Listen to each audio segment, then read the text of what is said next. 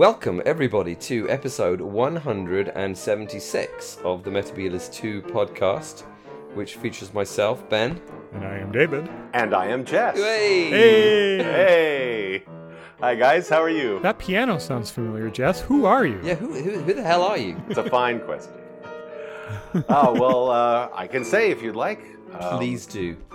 I'm Jess Jurkovic. If anyone knows me at all, it's because I've been doing the Dudley Simpson is Doctor Who podcast uh, for myself since the turn of about 2018 and for the public since May 2019.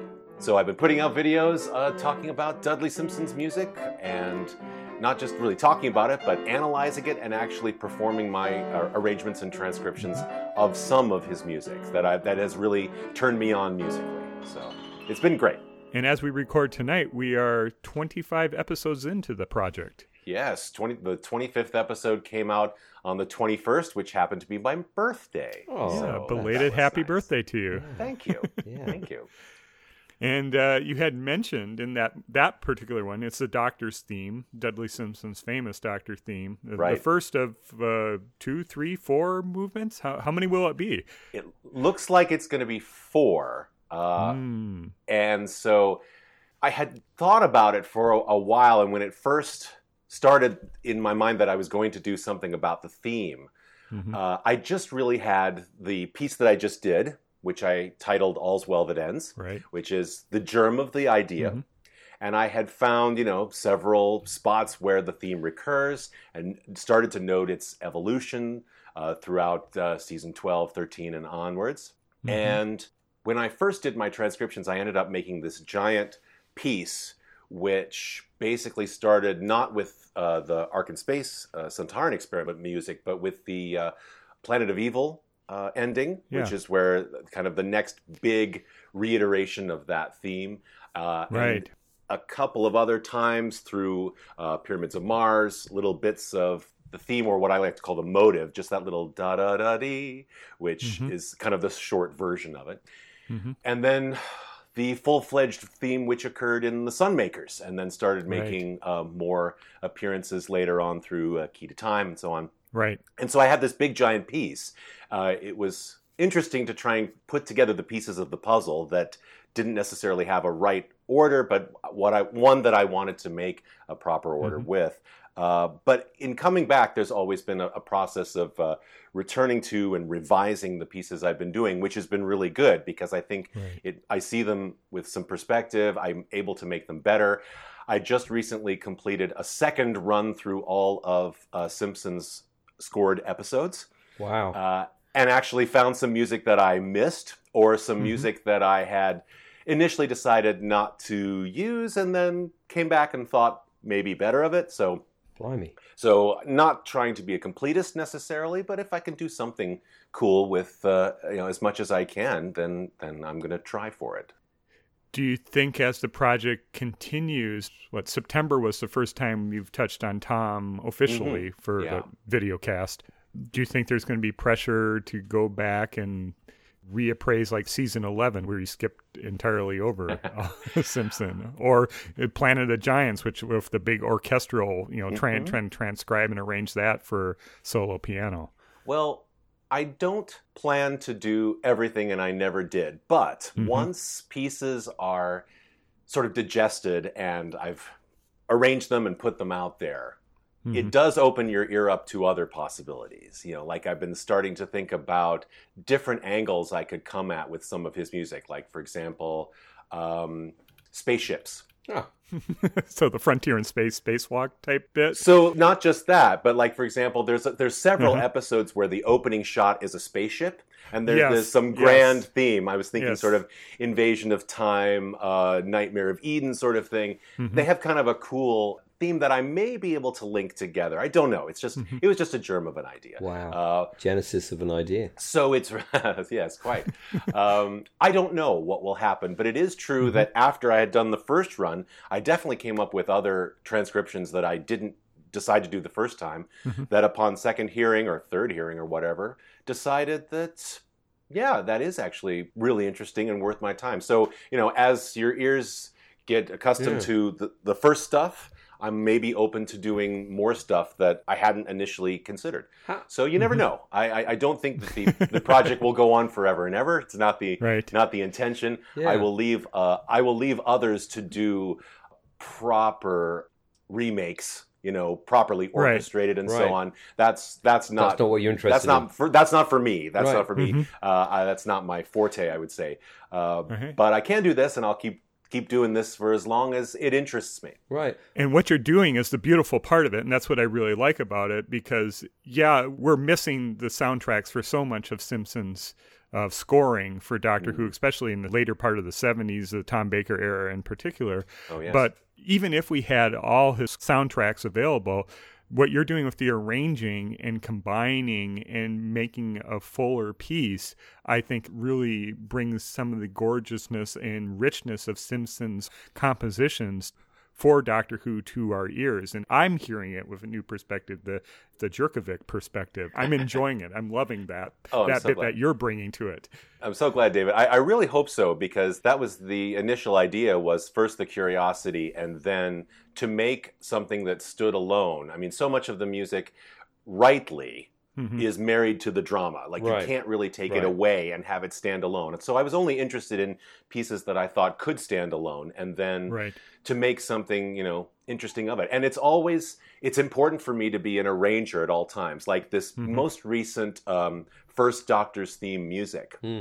part two hasn't come out yet but i talk a little bit more about you know the thinking and the organization this some of the same music happens uh, in part one some of the same music happens at the end of Sontaran Experiment, but then, of course, there's the big theme that everybody remembers at the end of part four of Ark in Space. Right. But there's also a vamp at the beginning of Ark in Space where it's just the same music. Hmm. Kind of like the same six measures were patched into the next six measures before anything new happens. Right. And I eventually decided, okay, that's just a vamp for the show, but I'm Right. not going to put that in my arrangement. So that's why I'm sort of having to remember the focus. And it's not just about being a completist. It's not just about you know a faithful recreation but a, a loving recreation and homage i think is what i'm really trying to do. So that's sort of an example there is a, a little bit of tasteful editing for the sake of a standalone piece. Yeah. Mhm. And I can't tell if you add a lot of your own uh, variations to the arrangements, and some maybe sometimes you do when you're combining it, like with a, the kind of the romantic uh, Victoria's theme Hmm. that's taking from Evil and and and, and uh, Ice Warriors and Fury, where Yeah. you're combining multiple stories, like in the Master Suite, where I think you bring more into it. But there's bits like with the Fish People where you end very abruptly. The piece is pretty much what you would get on a, a CD of, uh, Sim, of radiophonic Simpsons work, and you don't go beyond what you can hear in the Underwater Menace, for example. Right. I would say that my goal was to put as little of me as possible musically, except to the extent that it was necessary to organize separate pieces of music as one thing. That is my Mhm. that's been my job. You know, you bring up uh, Victoria's theme. How do I organize that music so that there's a beginning, middle, and an end, and it and it it it proceeds in a logical way, musical way, even though that wasn't the intention of the original music. I almost never have added my own material to it. It's it's Mhm. I've prided myself in a way uh, that uh, I'd rather have it be about his music and not Right. about any you know elements of mine. Although I know there's a couple of times where I sort of had to create some connective tissue. A Um, bridge. uh, something. I mean, nothing too much, but an upcoming episode is the Sutekh organ music from Pyramids of Mars. Yay! but but they cut up spe- like very drastically, and I'm like, how am I going to get from this cue to that cue? They don't really connect. So that was one of the rare times where I felt like I had to do just a little bit of composing Right. Mhm. to to make it connect, because otherwise it just it just it takes you out of it. It's not a Right, it's not a real piece. It's not a connected piece. Mhm. So, Mhm. but that that I almost never had to do. It was just a question of ordering things. And so, talking about the the master suite that started the whole thing, uh, Right. I I wrote nothing original. Hmm. It was just Mm-hmm. a question of ordering the music, deciding what music to include. And Mhm. expanding the suite from what was just the da da da that uh, many people have that, the, the that memorable recording. cue, right? Yeah, exactly. Just that, and then expanding it, doing many cues from uh, Mind of Evil, from Terror of the Autons, adding some of the same cues with added melody that happened in the demons. Right. Um, just making that a part of it, and that was that was what was really fun. Is uh, it's a it's sort of a like I say, it's a puzzle of my own creation where I'm just taking these separate pieces of music. How can I make it fit together so that it sounds like that was the intention?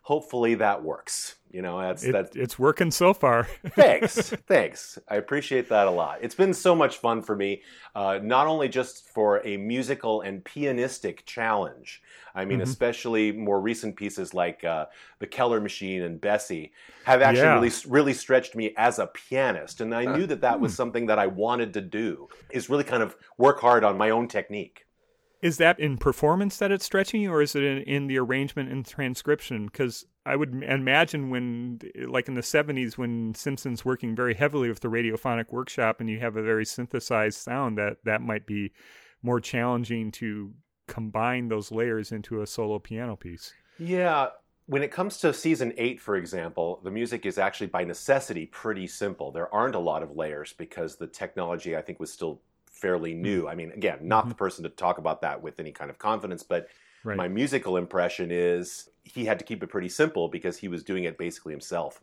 hmm As things move on, he was able to re- incorporate uh, analog instruments, shall we say, uh, the orchestral you know, and Right. uh, ensemble instruments that he was used to using, and then put electronics on top of it. Uh, so as he got used to the technology, it served him better. At first, I mean, season eight's scores are so interesting because they have a totally different character to Right. all of his other music just because by necessity they had to be simplified. And so Mhm. in that sense, like for example, the Masters theme itself, although it probably wasn't physically performed on a keyboard by one single person at one time, it actually kind of comes off as playable in that way. The Fish People was very much that way too. You know, that was probably an organ of some kind, and so Right. that that was just you know left hand, ooh, er, er, er, er. and uh, that was pretty straightforward. So then it was just a question of what can I do arrangement wise, pianistic wise, to give it a little bit of color, give it some variation, and Mhm. go from there. But uh, no, as regards the Keller machine, I wanted to orchestrate on the piano some of the big sounds that the synthesizer is able to to make because Mhm. of the the different I call timbres of the instruments that's that's created. You know, layering Right. these various Right. overtones so it sounds bigger or smaller or whatever. Mhm. And how could I make that happen? And you know, sometimes I wish I had three hands, but I really wanted to try to execute that as faithfully as possible. I, eh, when I first started, I was kind of Mhm. paring down a little bit, and it's like, okay, let's let's make it okay. Like uh, when I first did the piece I call "Mind the Martians on the Moon," uh, which is from, the Seeds of Seeds Death. of Death. Yep. Yeah. Bum, bum, bim, bim, bum, bim, bim, bum, bum, Mhm. bim, bum, bim, that stuff. I just did it as one note in the left hand, one note in the right hand, but it's Mhm. actually the piano as well as a separate marimba, I think it is. So there's a third note. And so then I had to decide, well, I could do it and play two notes in one hand and one in the other and then pass it Right. around. That would make it harder. I'd have to practice it more. but ulti- ultimately, I was like, yeah, I should do it because it's going to sound better. And that was the point. That's what I was trying to do. So uh, I guess going back to uh, Keller Machine, just some of the sounds were so big Mhm. that I had to think, how could I make it? How could I make it big? Uh, Mhm. and and there was a lot of music to transcribe. Once I got into the Mind of Evil, there was stuff from I think all six episodes that I could use that was based on the theme that was Right. subtly different. That's what I love about it. Is like, yeah, there was the classic theme that is heard like three or four times, mostly in cliffhangers. But there's a lot of variation within the 6 Mhm. episodes, and that's what's really fun. That's what I love about Dudley Simpson. Even when he gets into the Doctor's theme, it is never one recording that is replayed and replayed and replayed in multiple episodes. Right. He reorchestrates and reimagines it every time. It, it it's it's It's a fresh piece of amazing. music. Yeah. It's yeah. fresh, exactly, and it's amazing. Sometimes almost Mhm. you know, breathtaking to think, wow, the amount of work that this would seem like, and yet this is a seasoned, you know, professional. That he, and he could, yes. he could, yeah, and he could turn this out, and and it was always interesting. You know, it wasn't Mm-hmm. the same key, it wasn't Yeah. the same orchestration. You know, that's what I found so captivating about it. Right. So it's, here's a question. I mean, so I mean that's I mean I'm I'm a complete music ignoramus. I don't know when at one end of a musical note from the other. Well, I guess there's the round end and there's a little bit at the top. Very good. Yeah. Um. it seems it seems to, I mean and so I mean it's obvious what's interesting to me is obviously you've discovered a lot about Dudley Simpson probably more than people knew simply by I would have to assume listening really really hard and then writing down what you listen and that's what what you heard that that's that's how I assume this is how I'm assuming this works and I'm actually kind of amazed if I understand what you just said is that he wouldn't reuse stuff he would always compose if that's the right word Yeah. a slight variation or something new. Is that is that unusual? I mean, I, I would have thought that I would have thought uh, you know someone who's working on you know a reasonably cheap genre TV show um, would like okay I've got that theme right okay I'm just going to copy it out from that other bit. Or is it actually easier to make it up new each time? Is it harder to kind of exactly reproduce it, or is it? I mean, I'm, I'm, I'm trying to get inside the mind because I mean, as you're describing it, he sounds like a, a crazy man. I mean, in a in a good way. You know that he was he was just composing, composing, composing, composing, composing. Yeah. Well, here's what I can say. Some of it, like in the '60s, is Yeah. a director's choice. You know, cues Okay. Mm-hmm. were reused. He, they they were given a set of cues. And they would cut they up could use it however they want. That they right. would cut up exactly. Yeah. They would cut it up exactly. Uh, so that wasn't Simpson. That was just Simpson creating, composing, and presenting Right. uh, recordings. Right. So that's a little bit different. Some of that overlapped into season eight because, of course, the Master's theme is heard basically verbatim in most of the stories. Right. You know that that that theme from the Mind of Evil is Yep. reused. It's not heard in Terror of the Autons, but it sort of evolves into it. Okay. Uh, and then we hear either the exact recording, uh, we hear another one that's repeated. I know in Frontier in Space is that uh, hypnosis theme. Mm, Uh, okay. with The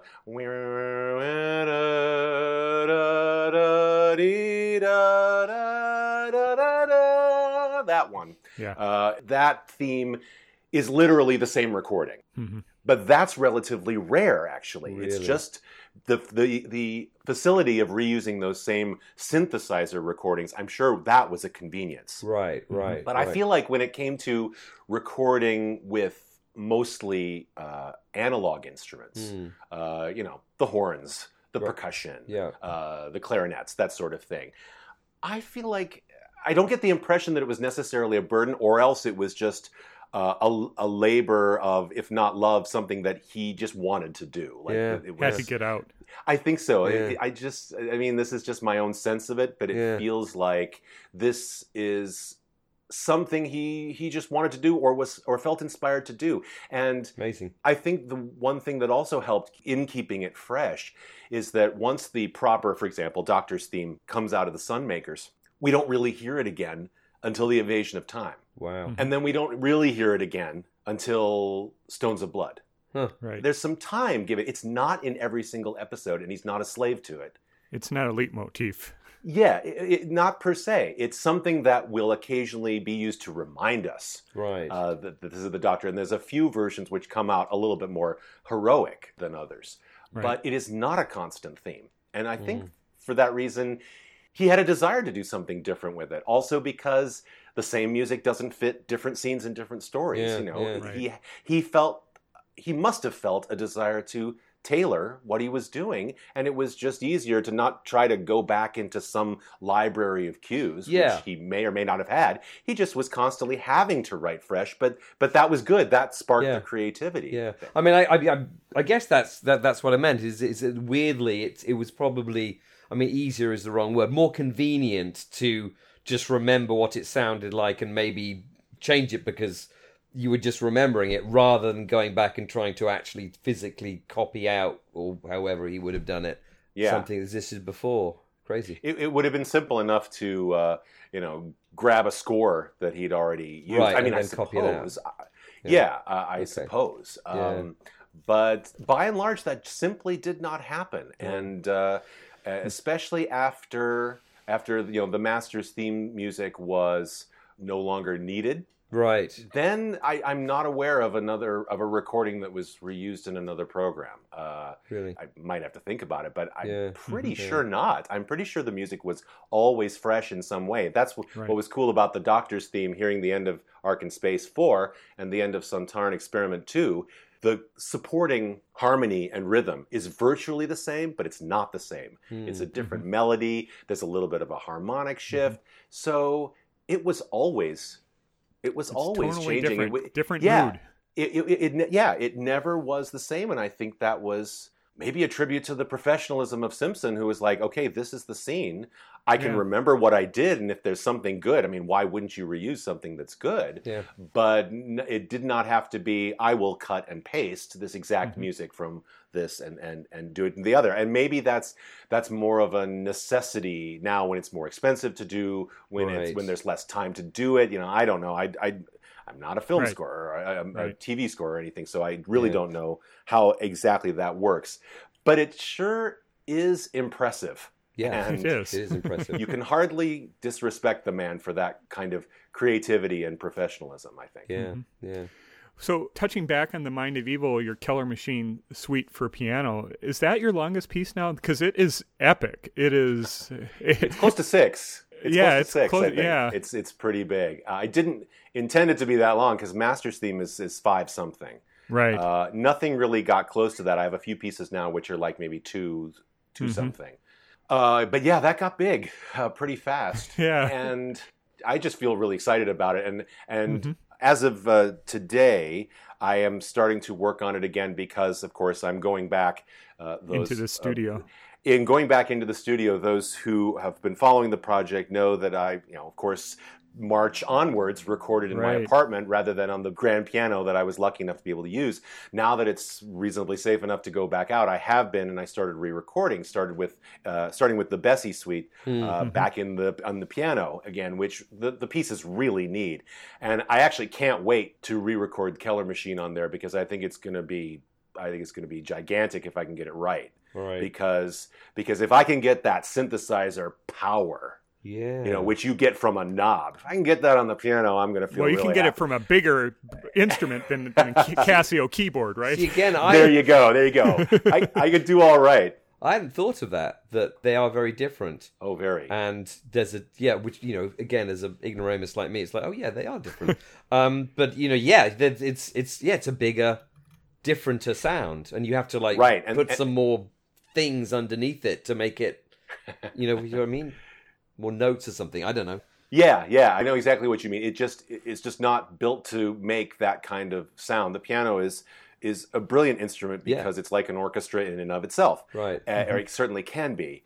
And uh, a piece as different as, for example, uh, the piano music from Evil of the Daleks that I did, that suite I did, which is very pianistic. Mm, it's like right. it's literally him playing the piano and some oscillators on top of it to make it kind of wobbly. Mm. Uh, but it's literally piano, um, apart from the uh, the uh, ensemble stuff and the purely electronic stuff like the Dalek music. That, of course, needed to be on a real piano because it Mhm. literally was that. Uh, compare that to the remake I did of the music of um the Time Lords from the end of War Games, Right. which is an organ. And so that had to be big. And so I was trying to get that sound, which meant I wasn't pounding, but I had to get the I had to get a big sound out of the piano. Yeah. It was super important for me yeah to make that Yeah. seem as awesome as the organ music was. yeah, yeah. Uh, the piano can do that, and so that's why I'm really Right. excited. Oh, I, I brought up the Keller machine because I'm, I got to go back and record Gotcha, because. Now that I've been redoing all these uh, pieces on real piano, I Right. have all of them done except the Keller machine. Of course, I kept it for last. Yeah. Uh, it's the only one I haven't reasons, I yeah. haven't re-recorded. Yeah, because that's going to take some practice. Uh, but at least I have the practice under my fingers from three, four months ago when I first recorded it. So it's Mm-hmm. just a question of bringing it back. I'm not learning it brand new, but uh, but uh, I'm excited to get uh, those pieces done. Well, just touching on using the grand piano, you couldn't have done what you did with uh, Victoria in the ice caves with the plucking on the keyboard, for example. Yeah, yeah. It wouldn't have even occurred to me to do it. right. you know, if I'd had to. Uh, that's what I love about going back, listening to the music, thinking about it again, improving it in a way. That was actually almost a last minute improvement. I, I Mhm. my memory is Oh, it's great. the- like the day before I recorded, I was like, wait a second. And I listened to the recording again, and there's like a thump, which is not a the the sound of a keyboard being struck by the Mhm. actual you know felt key. It's a pluck. It's a it's a thump. Mm. And I was like, wait a second, I can just do that myself. yeah. And and it really made a difference in Yeah. that piece. I was so Yeah. happy. But but you need that moment of of stepping back and then coming back to it to be able to Mhm. see it. At least I do. Yeah. Uh, to be able to see it and and make those kind of improvements and expansions and and so on, which is uh, so far uh, I've been pleased with basically you know everything everything I did. Uh, and I just say that, you know, because you know I, I, I love the music. I'm like, oh, Right. how impressive am I? I'm just, I'm I just love that music so much, and I'm very proud that I've been able to, I think, come close to doing it justice. Yeah. Yeah, your tribute is well appreciated by aficionados of Simpson. Thank I think Thank the- you. One one of the one of the things I think that I always like is when you're playing tricks me into thinking you have a third hand or that you found a way of taking those layers and it sounds like you're playing three different things with two hands or it, the the tricks that you use and then you go on to explain how you either find uh, sophisticated notation or invent new notation for the scoring. The explanations beyond the performance are quite enlightening and i don't have enough of the foundation of music to retain those but i find it quite engaging and fascinating I think I, I said in one of my tweets that you're doing like doctoral level dissertation a- analyzing Simpson's work in this. You should talk to NYU and get credit or something for it. maybe I should. Maybe I should. Uh, it's it's it's it's so challenging too because that's that's what ends up happening. Is I I say I could do it this way, but if I add just this much, it's going to make it a little bit tougher on me, uh, Mhm. technique technique wise. But it's Right. going to sound better, and it's worth it. Or or like one thing you were hinting at was the the special uh, technique I used in the first spacewalk, where I sort of pounded my hand on the keys and then let it up, and that imitated that whoa, the sliding sound of the synthesizer. I was amazed how well that worked, but then I had to figure out how to write it down, and that was kind of that's the, another challenge, which was so unexpected. It's like, how the heck do you write that down? So another pianist could figure out what the heck I was doing Blimey. uh, so much creativity is being sparked in me Right. by Mhm. by doing this that I'm I'm so happy and and grateful not only for the chance to do it but that a reasonably small but reasonably fervent I dare say uh, group of people are like following along and into it. It's very gratifying. It's it, Yeah. that's what I was going to say and I know uh, most of us now are connected by the quiz of Rassilon Yes. but uh, uh, but it's been wonderful to connect to Doctor Who fandom in this way. Yeah. uh, it's Yeah. been it's been great because I never really did, except as a kid. I didn't stick with it. You know, I was probably a little embarrassed about it in my twenties. I'll fully admit. Uh, but you know, because you know, I spent a fair amount of my uh, my teenage years. You know, uh, I found a gr- good group of friends, but you know, Yeah. Doctor Who wasn't as cool as it is now. That's true. so, so you know, us holdouts uh, Yes. from the from the seventies, Yeah, yeah. they owe us. so it feels good. Feels good to connect uh, Mm-hmm. with with all these great people who have been really nice. Well, the I think the only musical cue from your Dudley ditties that you did on Quiz of Rassilon back in April was Genesis of the Daleks. So I'm hoping, assuming that that might be one of your forthcoming pieces. Oh sure, oh sure, sure. Because you, you Um, touched on the Stones of Blood uh, with the, I'm guessing with the Doctor's theme. the Doctor's theme up. is right. Yeah, hmm uh, yeah, quite a few uh, from the quiz that I did. The video is online on my uh, Yeah. YouTube channel. Um, most of those pieces now I've released in their proper form. Hmm. Uh, So the first piece I did had just come out. It was episode 15. Uh, then I did the Time Lords. I actually did a bit from Yeah. the Time Lords, um, and that's now out on piano.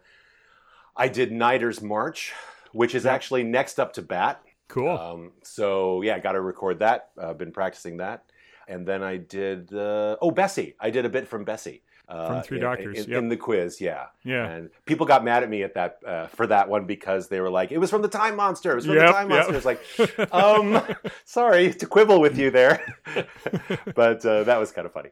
Um, But uh, yeah, that was that was a really marvelous opportunity uh, that I was given to to present it, and also it was a challenge because I was performing the pieces live, which is Mhm. a totally different vibe. It's like you know Right. a, a thirty second concert, which is actually Mhm. kind of there's a bit of pressure attached there. From Uh, from the different from re- intimacy of your own apartment. yes, well, and different from recording certainly. You know, you still you always feel a little bit of pressure uh, recording. At least Mhm. I do. Mhm. But uh, yeah, that that was uh, that was a really fun opportunity to uh, to play live like that. Did Mikey reach out to you on that? Yes, um, I think it was just because we had done the first quiz. Yes. uh, and I, I think we I think we came in second or something like that. We did We did, really well. we did well, quiz. yeah. I'm pretty sure we did. Um, and yeah, he reached out to me and said and was really interested in the in the project and said, "Would you would you like to do a live, um, you Yeah, know, It was cool. name that tune?" I was like, Would I? "Yeah, I would. yeah, would I?" Yeah, so that that was really lovely. Your your video production values are really high. I mean, I watch. Oh you know, gosh, I, thanks. I, I Um, watch a lot of junk. Well, not. yeah. I, there's a lot of junk on on on on YouTube with people like uh, just pointing their phones at something, you know. But yeah, It's Well- the why this is a podcast, not a video. Yeah, exactly. Not do you know, the, the direction and the editing and the camera angles and just the fact that it's really well lit and and well recorded and it's they're I mean they're very uh, you know there, there there there is stuff that you know you would watch on YouTube. It's like well I'm interested in the content but it looks so bad I'm just not going to bother. With with yours actually you know and some of your content is a little bit impenetrable to me because you're talking about music and music is something I I don't know much about. But I I watch because it's it's it's kind of really enjoyable. That's always what I hope. It's well I mean, done. because I, I, cheers. yeah that's all right. um, it's always been it's always been really important to me as a performer and a teacher to bring people along with what I'm doing. right And right I, I have been told that although I might it may not be totally clear what's I'm being what I'm talking about to everybody. Mm, They've come along with my enthusiasm, Yeah. and and I Mhm. try very hard to be able to explain things. Yes, in a musical way, but I don't want it to be so impenetrable. Like I talk about, you know, the emotion. I talk about the Yep. the scene that's attached. yeah, I, I, yeah. I, I try to explain it in a way which is engaging to as many people as possible.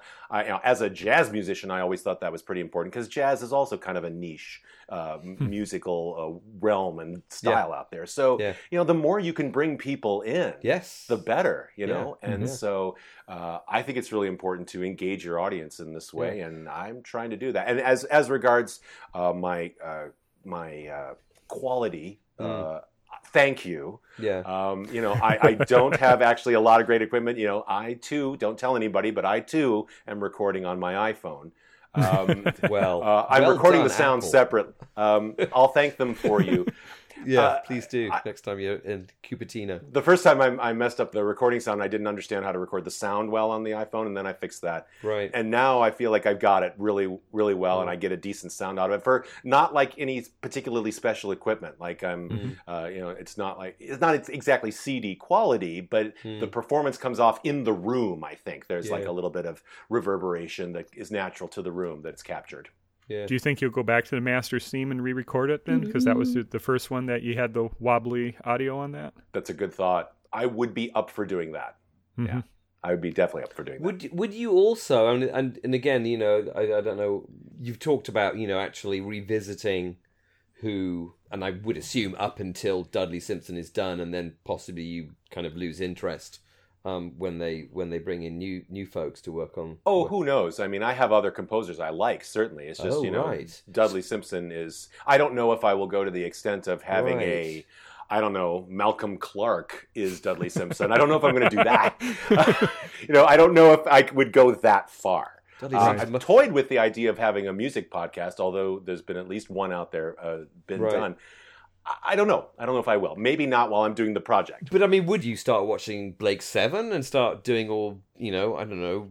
There must be a bunch of themes and stuff in that show, which Dudley Simpson, as far as I know, mostly wrote for. Oh, actually, there is. Um, someone um, is going to come to me. Was it? Was it?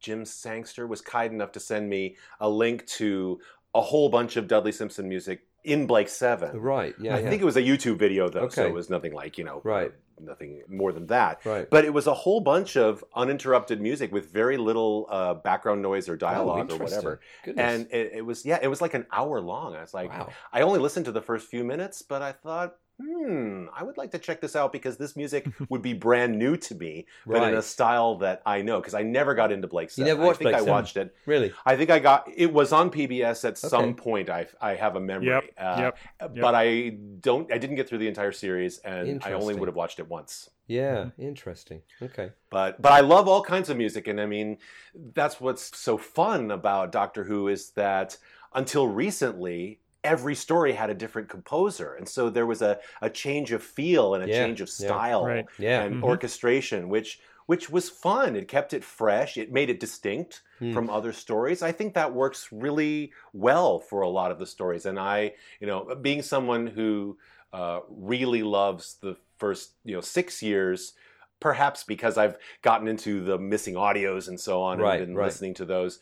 Uh, but it's opened me up to some of the stock music that they use, which is really cool Mhm. uh, some of the music from various composers who were only heard around that time. right. Right. Uh, Right.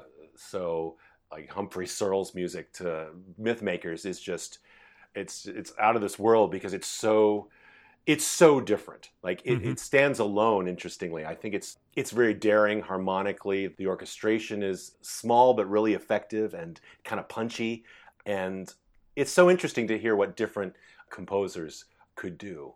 Uh, Mhm. And and how how wonderful Doctor Who is for experimentation. I mean, you have to look no further than Tristram Cary to see Right. what was possible Right. you know, with the Daleks and the Daleks Yeah. master plan.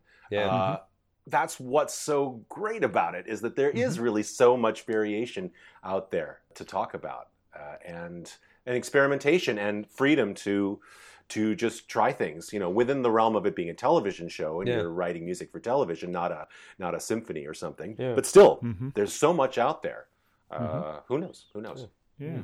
To keep your ears peeled. I, I certainly try. I certainly try.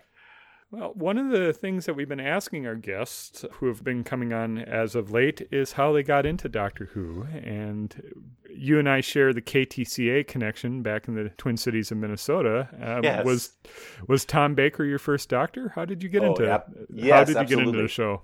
Yeah, uh, Tom Baker was definitely my first.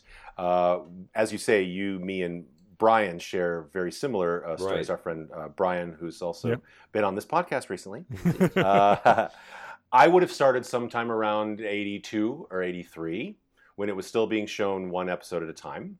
But I don't have very specific memories of it. Uh, Mhm. It's just enough to make me want to keep watching, Mm. even though Mhm. it, it, it freaked me out sometimes hmm but I knew I wanted to keep watching. And then I don't remember when exactly the change happened when they started showing it uh, in that omnibus fashion, which became Right. the norm for PBS. hmm And then sometime, must have been in '83 or so, because uh, I started recording on my on our VCR. We got a VCR, and, I- Nice. and at first I was just recording the episodes and then watching them and not keeping them.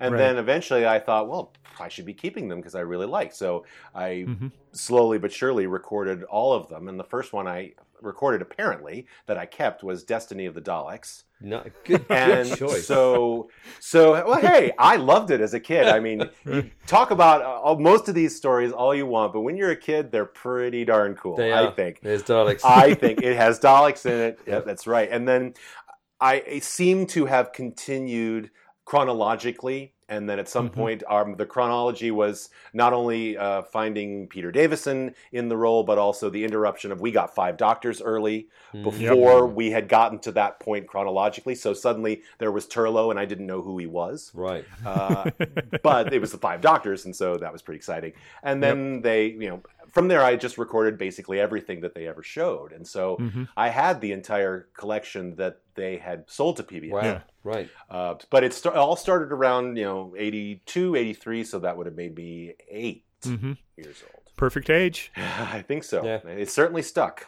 And I think last time we talked, you said that you didn't even start trying to transcribe or played Simpsons music until uh, much later as an adult. So you weren't Much later. trying to play Doctor Who music as as a young Lad. a musician at all. Yeah, I it, it uh, actually didn't occur to me, funny enough.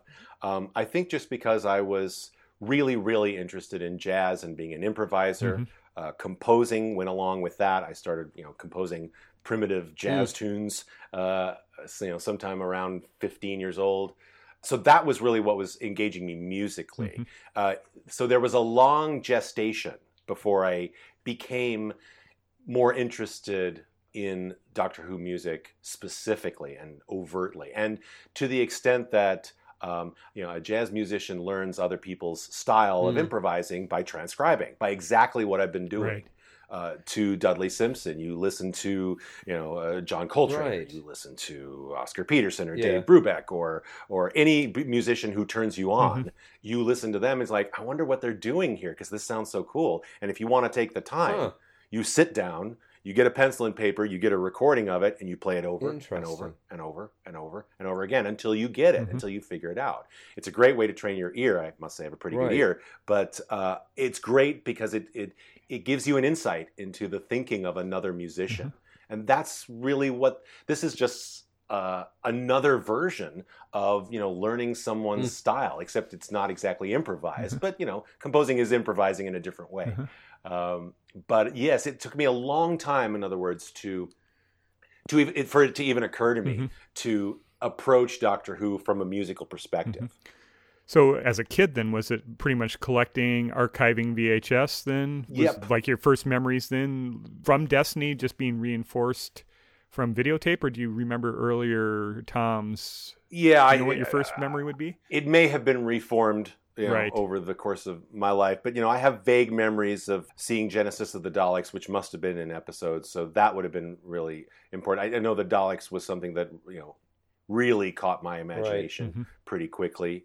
Um, apart from that, I can't say that I had much memories, Right. except I do also remember the credits, the titles themselves, uh, the way you know I I have like a memory in my mind. Part six. Wow. I don't know why. That was so powerful to me. It was like the way the letters look, the way it looks surrounded with that that Yeah. effect, that tunnel Right. effect. Um, the numbers. I was a huge numbers Right. kid, uh, which might explain why I'm a, a, a Yeah. musician. Um, but I was really into that, and I, I loved not only that the, the the letters looked so good, but the number was spelled out. I mean, this is such a weird thing to be into. But I, I, I can't I can't explain it any more than that. Uh, That is a memory Number that I have out. of seeing that and been like and been like I don't know what's the right word. I mean, not titillated, but it was like it was so. It, there was a frisson Right. of excitement there that I just couldn't deny, but I couldn't explain. And so little things like that really engaged me with the show. It's hard to connect, especially when I was eight or nine. It's hard to connect with really specific Doctor Who Right. memories because they were all, re, you know, formed so much later, uh, more firmly in my mind uh, with the considered rewatching that I did once I had copies and and so on. Because it's so different from American television. Yes, and that's that was really important to me too. For some reason, I really enjoyed the British style. And did you notice that? Was it, Yes. Were you were you kind of noticing? Well, this is this isn't like you know I don't It wasn't know, like Star Trek. voyage to the bottom. This isn't like Star Trek. This isn't like Trek or Buck Rogers. Time Tunnel or Uh, yeah, this isn't like Buck Yeah. Rogers or anything like that. Um, yeah. I don't know because I, I I sometimes feel like words fail me when it comes to things like this. Um, I just know that, for example, Tom Baker was always riveting, Yeah. and I enjoyed the jokes when I was a kid. But I knew that this wasn't just jokes and this wasn't just playing around because it was scary. Mhm. It seemed Yeah, real to right. me. Uh, it seemed right. plausible. Uh, and I've always found that really important for me personally is that Huh. I like a story. I mean, it doesn't have to be a documentary, but it does have to be, Right. you know, I, I kind of always enjoyed not the, the Philip Hinchcliffe stuff, but also the Barry Letts style of this sort of plausibility that Hmm. I thought was really important. Right. Plausibility is a very interesting word to use, but yeah, I know exactly what you mean. Actually, Yeah. And, and then, yeah. I may, maybe it has it has something to do with the video because, of course, oh, I mean, you know, the only American. I mean, I wasn't really allowed to watch a lot of American television, Ah. but I remember watching Star Trek very clearly. Mhm. And, and the two things that always struck me that was so different between Doctor. Well, I I'd like Star Trek was always like, oh, well, okay, there's no Doctor Who, so I guess I'll have to watch Star Trek now.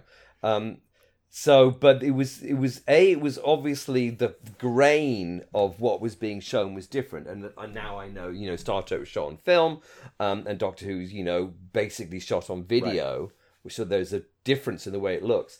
And then the other thing I remember is that watching Star Trek, it would go black for like some seconds, and then it would start up again with a kind of repeat of what had happened before. And now I realise that was where they put the oh, commercials oh, right, in. Yeah. Because, mm-hmm. But of course, you know, I was watching Star Trek on the BBC, and hmm. there weren't oh, any course. commercials, so I didn't really, un- I didn't really understand what commercials uh, were, to be uh, honest. yes.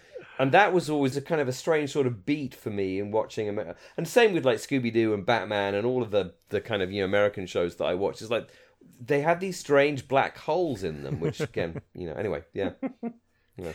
yeah. It's very different. It's very different. Mm-hmm. And excite. I mean, and, and uh, I, yeah, I, I really like the word plausibility. I think that's that's a good word to use for Doctor Who. It's it's a weird word to use, but it makes a lot of sense. Yeah, because obviously uh, it's it, it's already fantastic, but as a kid, we are yeah. so much more prepared to suspend our disbelief, yes. and we of course yeah. lose that. Yeah uh, you know, as we grow, yeah. and then we become more analytical, and we're like, ah, oh, you know, yeah. this boom mic is in shot, yeah. so forget it. uh, That's Zarbi's just walked into a. This Zarbi's walking into a camera. That's right. But I mean, you never know. That's what it's great about Doctor Who. Ultimately, is that there is so much variation to it and there's so much that different people can get out of it and, and see and appreciate and stories that one person hates, another person loves, and there's everything in the middle. Mm-hmm. So for me in particular, Tom Baker was such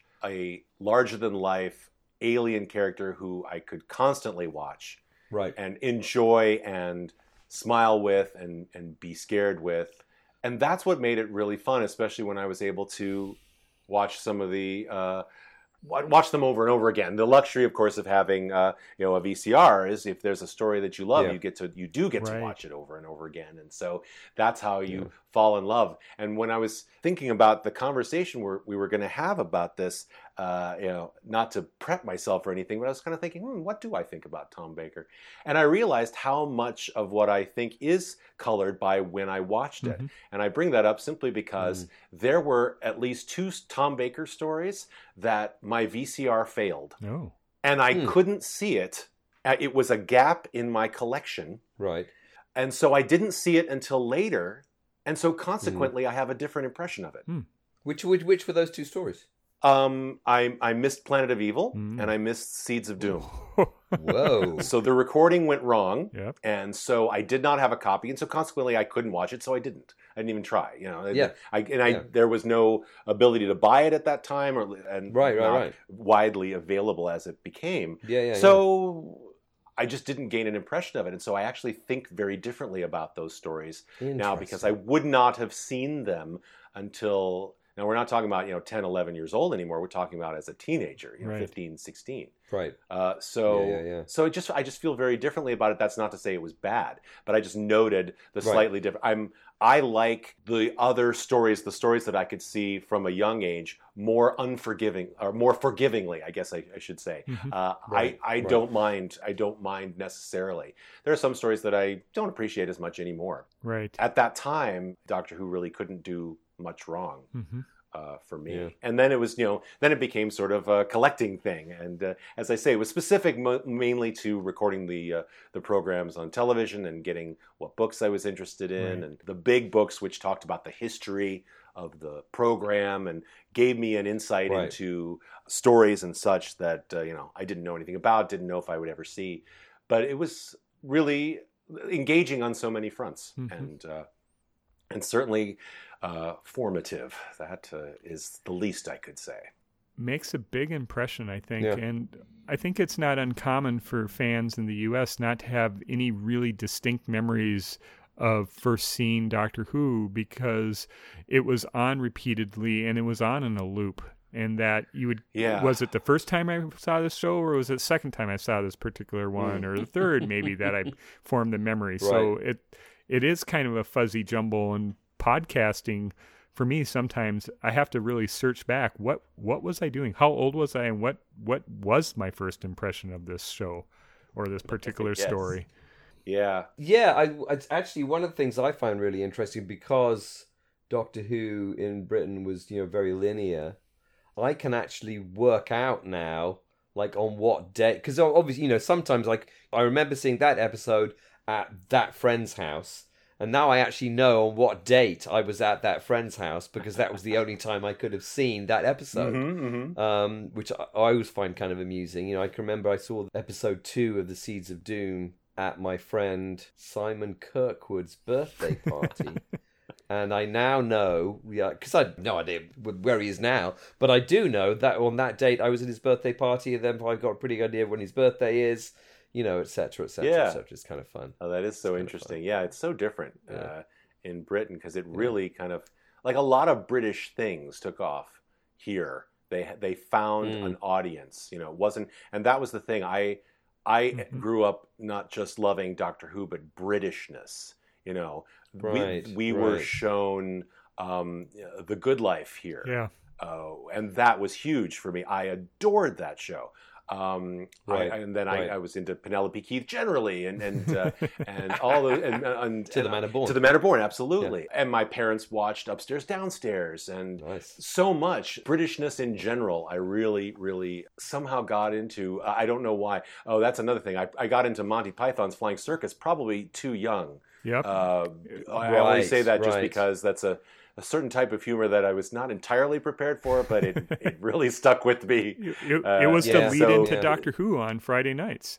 That's I think you're Oh, right. was it? I think you're right. Yeah. I, had- I did not remember that. So there was an episode of Monty Python, and then they did Doctor Who. You would get your more mainstream sitcom like The Good Life or To the Manor Born or Oh, interesting. uh, Are You Being Served or whatever, and then you'd get Yeah. you'd maybe get an hour of mainstream sitcoms, then you'd get more edgy, which would be like Monty Python, and then you get an omnibus Doctor Who, whether it be a Pertwee, or a Tom Baker, or a Black and White. Amazing. Right. Interesting. Right at like ten thirty or eleven. Yeah. Because it was hard to watch. It was hard to watch Monty Python. Monty Python was on too late in the seventies. Oh. Um, you know, and it was definitely seen to be a show that was not suitable for kids in any in any measure. Yes. Um, so I re- I only really got into Monty Python through listening to it on record. Oh, so wow. being at school and people had, you know, live at the Hollywood Bowl, and then I remember thinking like, well, why why were they live at the Hollywood Bowl for Right. God's sake? Mm-hmm. Because and now I know because they were super popular in America, but I had, hadn't got a clue why that would be something that is you know a troupe of English Mm-hmm. comedians would ever do.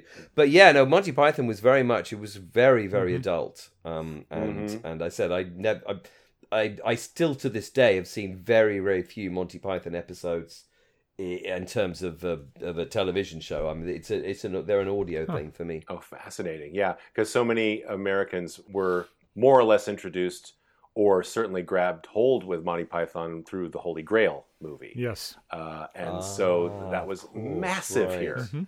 Yeah, really interesting. But it was, I'm sure it was helped by the fact that PBS started showing the Monty Python television shows.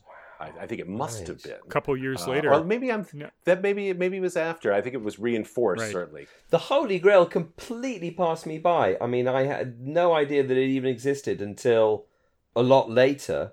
The big movie, for, so now it's turning into a Monty Python podcast, but whatever, was Life of Brian, which was such a huge deal in terms of being sacrilegious and Mar- Yes. Malcolm Muggeridge and the Archbishop of Canterbury Oh, and yes. all that kind of nonsense. It was just the biggest, biggest, biggest deal. Sure.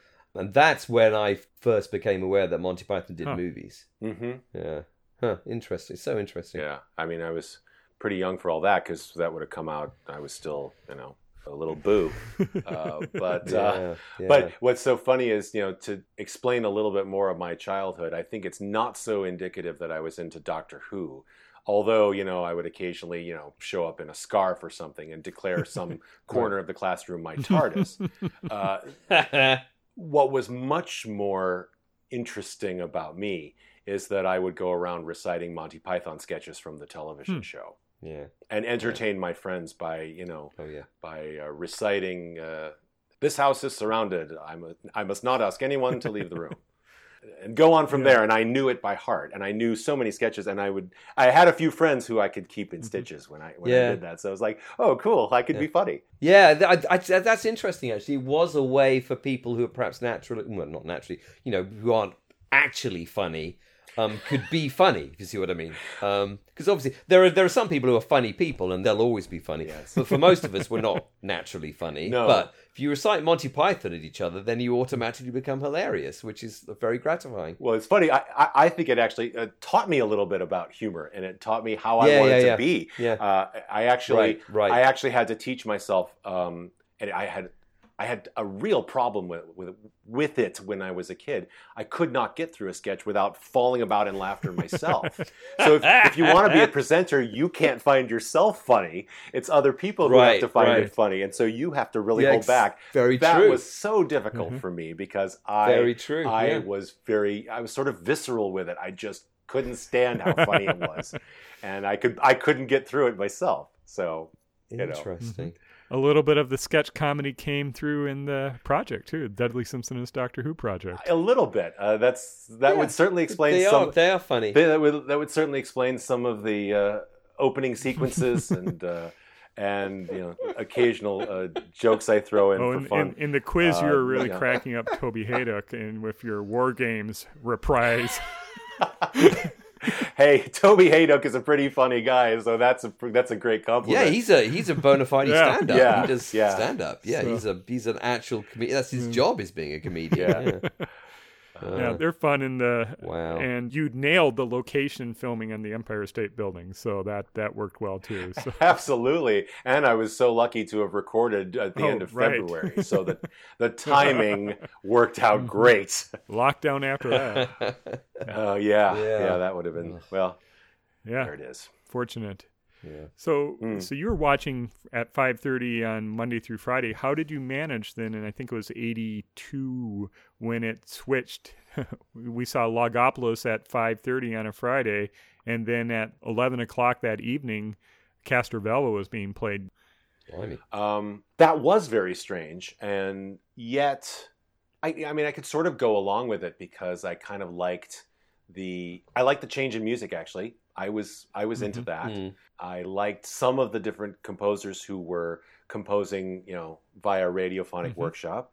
And although I, I, I'm not sure what I felt necessarily about the stories, I just love the program. So I myself am not actually that Mhm. critical.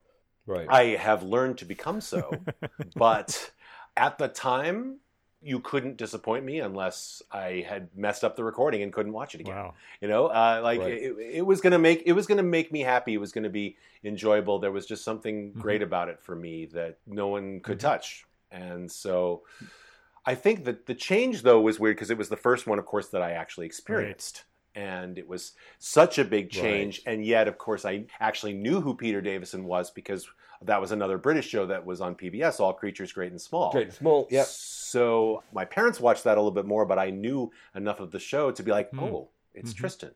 Would have also given you insight into the Four Yorkshiremen sketches sketch from Monty Python as well. a little bit, which I did not see until much, much later.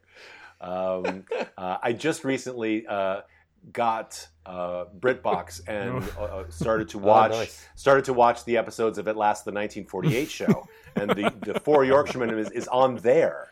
Uh, It is? eh, Yes, I don't think it's on Monty Python's Flying Circus, but it is on 1948 show, and that show is so interesting.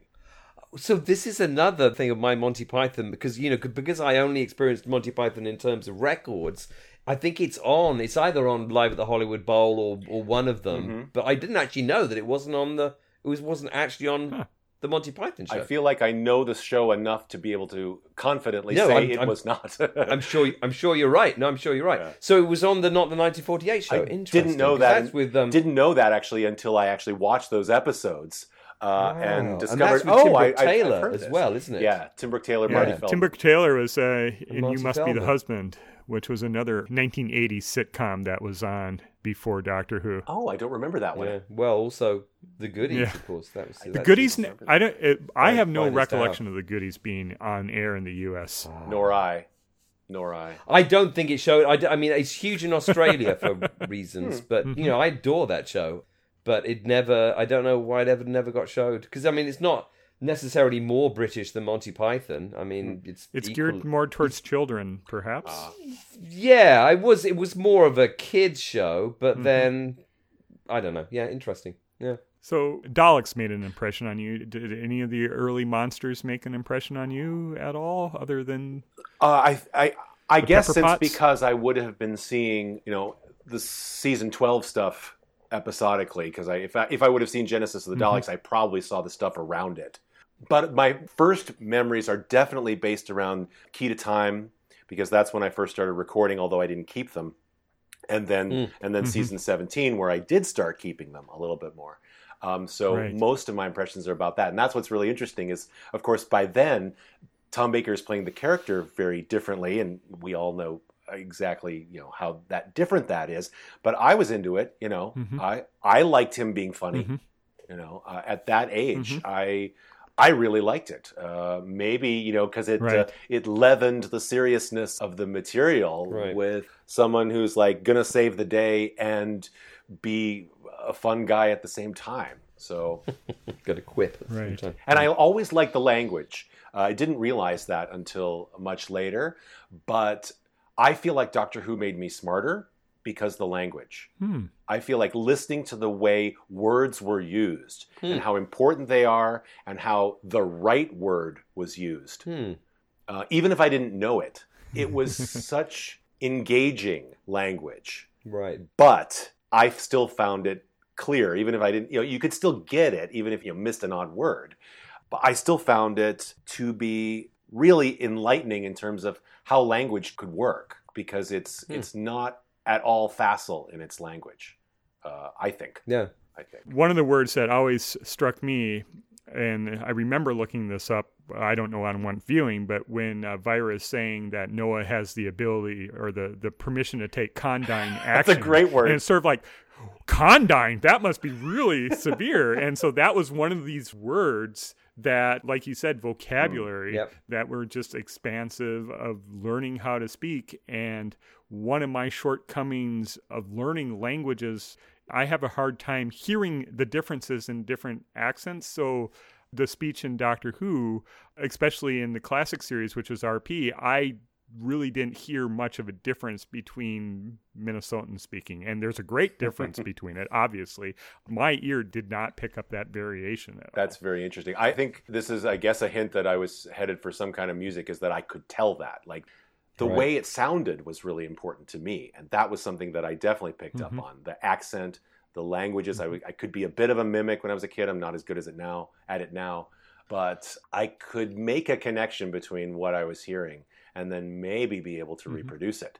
That's certainly something that manifested itself in music. That took a while Right. it took me a very long time to learn to read music and the only reason i really did was because i had to write the music that i wanted to Mhm. play and, and compose Right. but when it came to reading music i was uh, like intimidated and i, I didn't go on with it and so i just played music by ear Mhm. Uh, for most of my young life until Hmm. I got to college, and then, well, I had to bite the bullet and actually do it.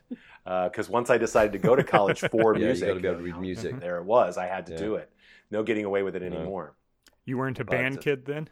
Oh, definitely. I, I actually Oh, played okay. percussion. I was a percussionist Uh-huh. because I obviously had some kind of uh, inferiority complex because I didn't think I was going to be capable of playing any other instrument except something that you just hit. you know, I, I seriously, seriously, Mhm. it's silly now because I'm a pianist and a composer. Huh. But as a kid, I had somehow convinced myself that Wow. it's just too hard. I, I'll just play the drums.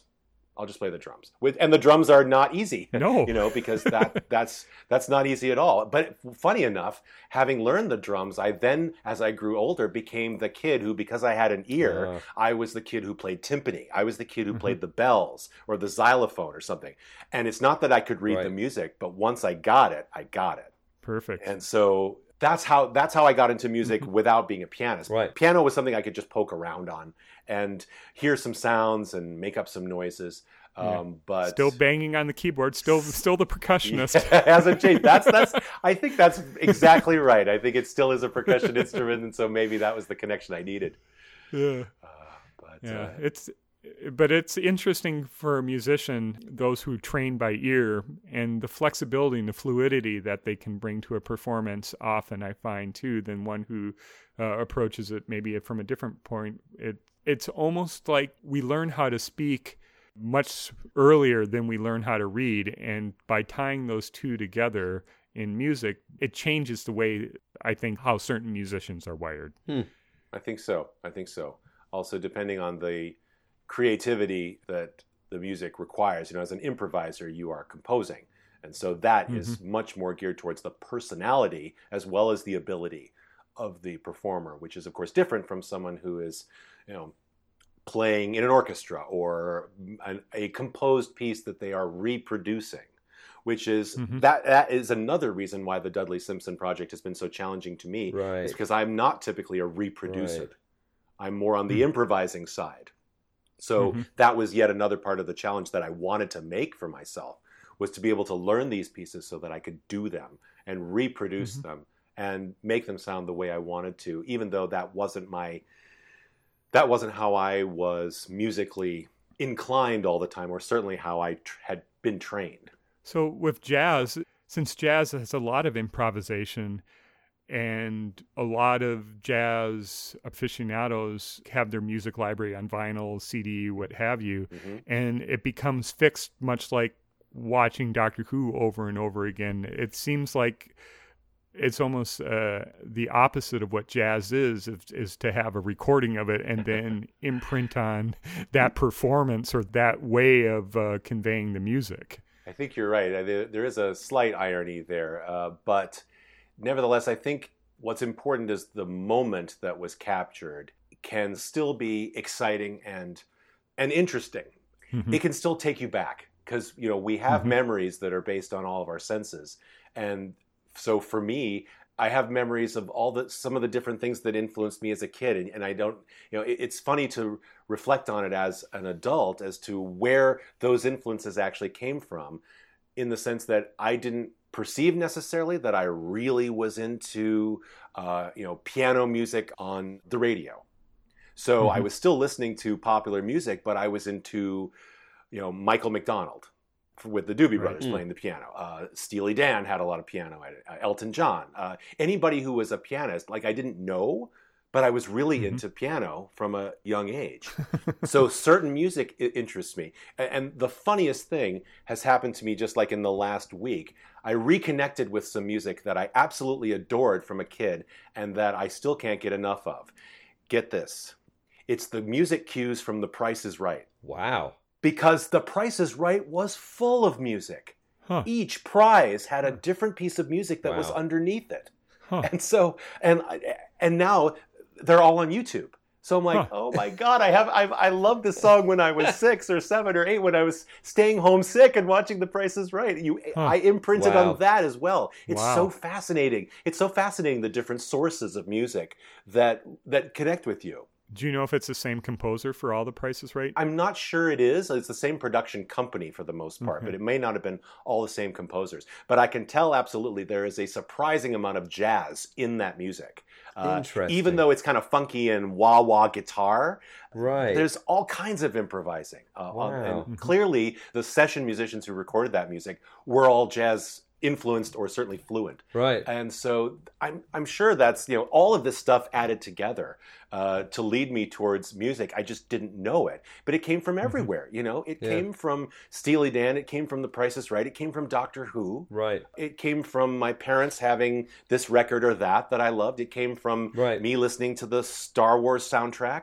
You know, so much yeah. was was influencing me at that time, but it didn't lead me directly to music until I was about 14. Yeah, I, funny you mentioned Star Wars because the thing I love most about Star Wars is the Williams soundtrack. Oh, yeah. And I wonder if if the BBC was releasing uh, soundtrack albums of Simpsons through the 60s and 70s, or just in the 70s instead of these being lost recordings, if uh, Simpson would get more uh, respect than uh, than he seems to get these days because he's a, a, brilliant composer. Mm and he has a lot of music that just captures the moment the mood that's what you're seeing on the screen and conveys so much. And i listened to the first star wars soundtrack now and i don't have to watch the movie. I hmm. it's so evocative just the music itself of what's going on in the scenes. I feel the same absolutely. I think that one thing about simpson particularly is that because he was generally composing and writing for smaller groups, you know, Mm. uh, as has been said, uh, the biggest sound for the least money. right. So it was never going to sound as big as Star Wars, and nor did he approach it that way because actually Star Wars is a surprisingly melodic score. Mhm. As you say, you can latch into it. Whereas once it became possible to write uh, music to picture uh, in 71 for season 8, Mhm. the, the style of, of Simpsons music really did change. It became more atmosphere. It became more just evocative, but not specifically a melody, you know, not something that you could automatically latch into, but was still a vital, integral part of the overall program. So that's probably why I don't end up transcribing everything because I don't think it would Right. stand up in the same way as a Star Wars score. Uh, it's not designed to, so that's not a flaw. It's just saying that Right. it's not always meant to be melodic, and that's okay. Yeah, we jump uh, several decades later with Segun Akinola scoring for series 11 and 12. There's not a lot of melodies. He Hmm. does do melodies occasionally, but it's more uh, atmospheric. It's it's not quite music from the hearts of space from the 1980s, but it, it's it's definitely Hmm. there a, a tonal setting and less uh, memorable tunes that like Murray Gold would have. Murray Gold is definitely a tunesmith. Uh, Yeah. That so that is that definitely part of his style. And although Simpson could be and was sort of required to be in the first few years, that was not his style. And so Right. that's kind of what I mean. It's like there are more tunes in Star Wars. There's more tunes in Murray Gold Mhm. uh, than than there are in Simpson, and that's why after 70 and 71, I kind of had to look harder uh, Mhm. to find music that was worth worth. That's not the right word. Was something I wanted to learn more about, that I wanted to dive into, Right. that I Mhm. thought could be worth a listen to, separate from the program. Mhm. So if it's his job to make music that augments the program, it's not a failure if it doesn't work when you listen to it alone. It just meant it was meant for the program. right. Right. So if I can find a piece that does stand on its own, it's sort of like you know finding a little treasure here and uh, Mhm. and uh, and bringing it out and mining it and bringing it out to the surface. You brought up season eleven uh, before. There is a lot of cool music uh, from there, uh, Right. And well, certainly well crafted music. I, I I really talk about his his professionalism, you know, and I, I have a hard time finding a music that is um, that is distracting. I don't actually find his music very distracting at all. Right. Uh, I, I- I really find that it almost always serves Mhm. the action well, uh, Mhm. and so you know different people have different ideas about that. It could possibly be overwritten, but usually it just couldn't be because there wasn't the time to write Right. you know 25 minutes of music. There was six minutes of music, so right. it's right. hard to talk about Dudley Simpson overwriting because there just wasn't time for that, uh, and by and large, it wasn't used that way.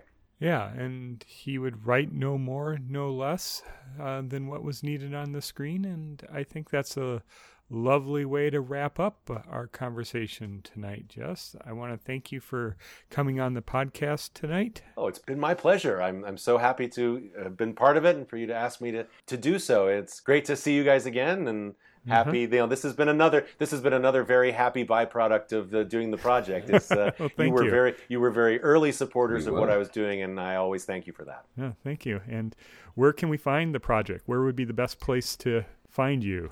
We are on we are on YouTube. I've done nothing more than that except put them out there on YouTube. So my channel is my own name, Jess Jurkovic. Uh, if you search the Dudley Simpson is Doctor Who project, you should find it fairly directly. I have a playlist where you can watch it basically from first episode all the way through if you dare. um, I have compilation videos of the performance elements of it, uh, which is a nice way to enjoy just the music without me uh, talking too much. and uh, and so uh, yeah, please uh, watch and comment and say hi. Yeah. And, Like, comment, and uh, that just makes me happy. And follow you on Twitter too. Yep, I'm on Twitter. I, I am Jess underscore Jurkovic, I, I think, but again, pretty easy. Hard to mistake a name like mine, so it's uh, pretty easy to find me. All right. Well, and I'll see you on Sunday. Oh yes, quiz. And I'll see at least one of you on Sunday for the quiz. Not if I see you first. Lena is Indeed. setting questions this time around, I believe, right? She is. Yep. Um, Yeah, she's doing her Jamie quiz. I'm so happy for her. That's gonna be great. Jamie at last. Yes, exactly. The Jamie McCrimmon show. You and Brian, Ben, need to get on the stick. You need to present, set some quiz questions. Yeah. yeah, I don't know enough about anything to set quiz What's questions. it? What's it gonna be? I was I was thinking I was talking to my friend Bob last night from Minneapolis, and I was saying he who knows nothing about Doctor Who whatsoever. So you we should have you on the quiz, and you could ask like completely ridiculous questions because you have no knowledge about the show of any kind. ah really. Uh, uh, that would that could be interesting. Or, So- or the outside knowledge quiz. oh yeah, exactly. Okay, all you nerds, this is reality. yeah, yeah, that would go over really well. I feel. Yeah, yeah, funny. Cool. Super. Do we need to do our sign offs? Yeah, I think so. Uh, thank you for listening to episode 176 of the Metabios 2 podcast. I have been talking with Ben and Jess about the Dudley Simpson is Doctor Who project. And I've been doing the same. And I've been doing the same as well. And thanks again. Yeah, you you you basically said it all. You said it Yeah, all. sorry. All right. Well, thank you everyone for listening and uh, talk to you soon. Bye. Goodbye.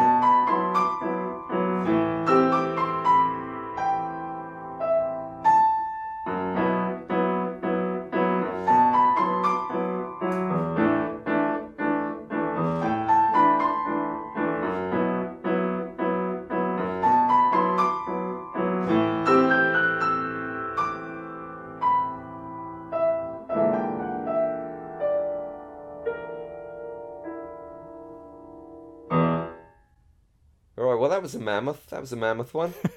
and we never really touched upon Tom either. Is uh, Jess, do you want to still talk about Tom?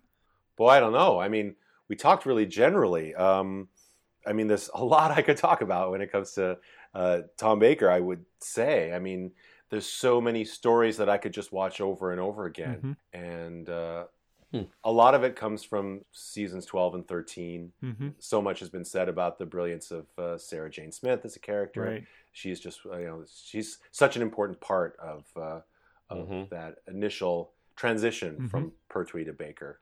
I love the Robots of Death. Ooh, Uh, I love Talons of Weng-Chiang, nice. and I have like favorites that you can't convince me otherwise. I love the Invisible Enemy. Contact has been made. Really? Okay, Uh, I so love- I- I let's lo- touch on that. I love the Armageddon Factor. Uh, there are Uh-huh. also stories that I don't like that I'll tell you about. Although I don't, I really don't like to be negative. But uh, there are I can tell you about stories that I am not, are not my favorites. Let me be diplomatic about that. But yeah, um, I love the style of I love the style of Robots of Death. Mm-hmm. Um, let's go. s- Go. Let's go series by series. Let's Okay. start with uh, series twelve. We get robot, which I, I'm still hoping that we'll get a Jurkovic treatment of the robot, giant robot theme. could do. I, I, I know it's simple, but it's probably the only one that I will ever be able to do justice to on the piano. it is it is most effective, and it gets it gets a lot of good use, especially in the first episode.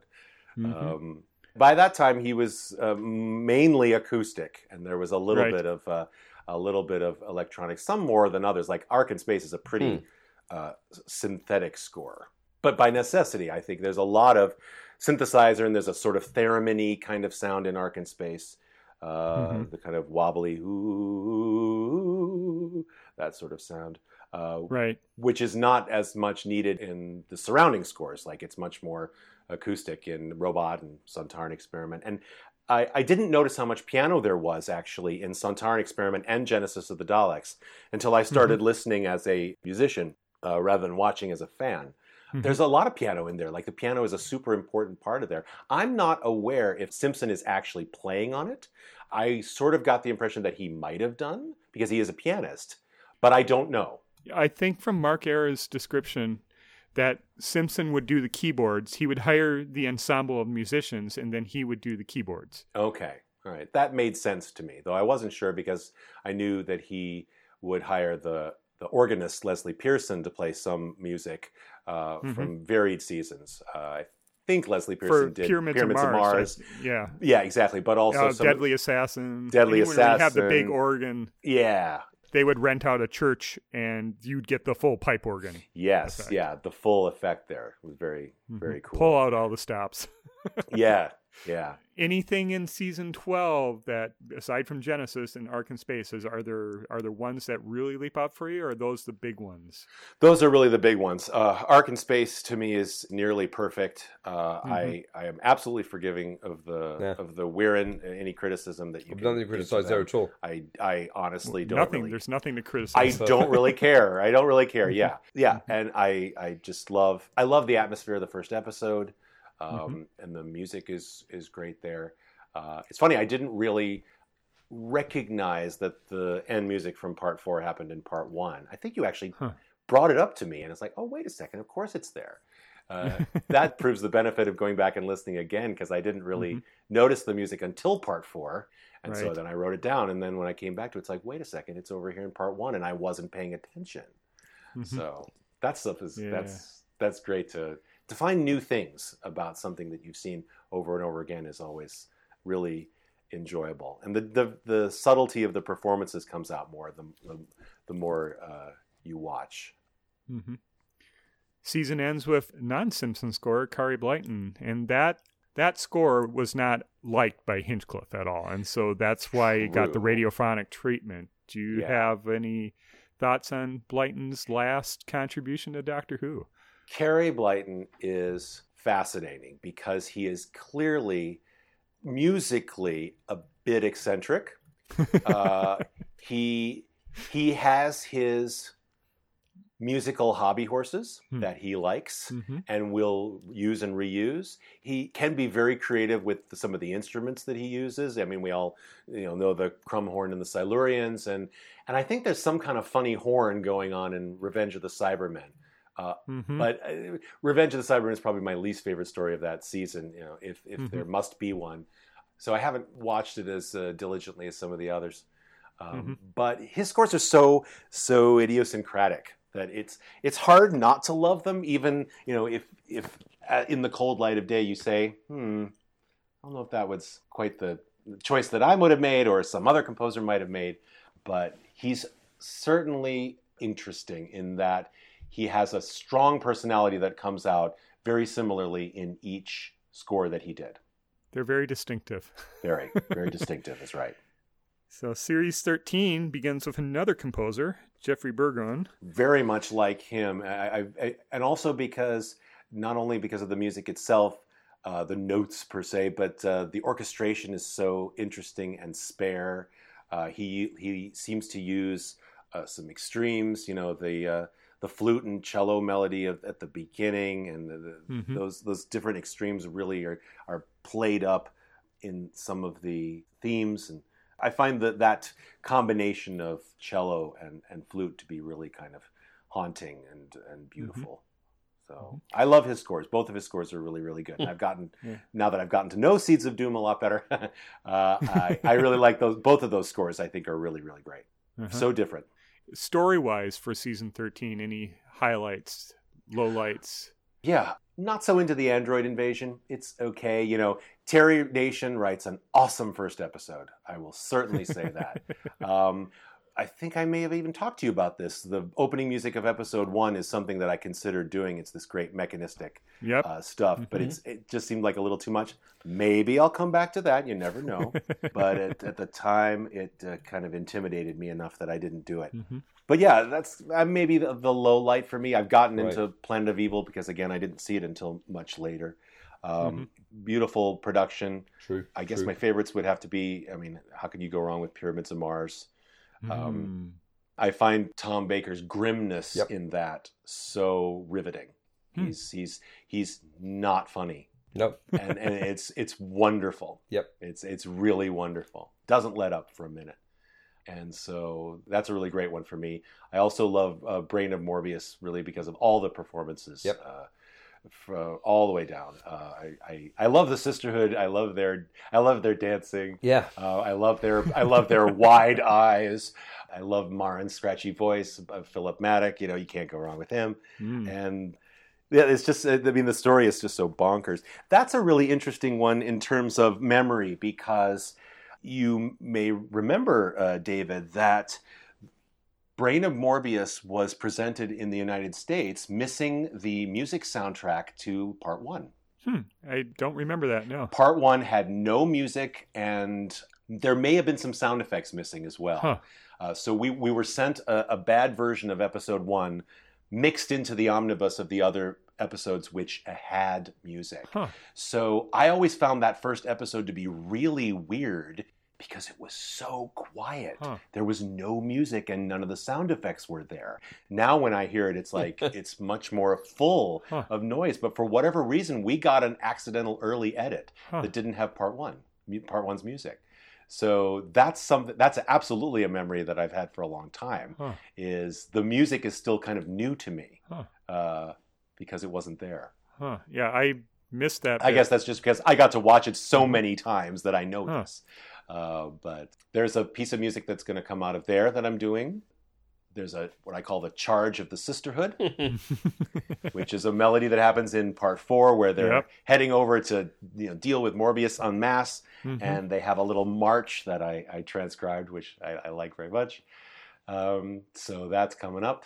But yes, season 13, a lot of good stuff uh, for me. I guess not as great for me as season 14. Season 14, I think, is pretty much the tops It's a good one. uh, as it goes. Certainly for Tom Baker. I mean, maybe in close running Mhm. with season 12. Oh, And of course, I, I absolutely have soft spots for Key to Time, Yep. so on. But I think generally speaking, those are those are the best for me, and those are the first three. most for the most part eminently watchable. So highlights of uh, would it be Talon, Deadly Assassin? There's a lot of great uh, stories in season 14. Robots. Yeah, uh, certainly those three. I would have to say, yeah. I mean, Yeah. Robots of Death is absolutely one that was an early early influence for me. Something that I would definitely watch and rewatch and rewatch. And I have. You sometimes have uh, strange memories, as I've been saying. Robots of Death was at the end of Mhm. my tape.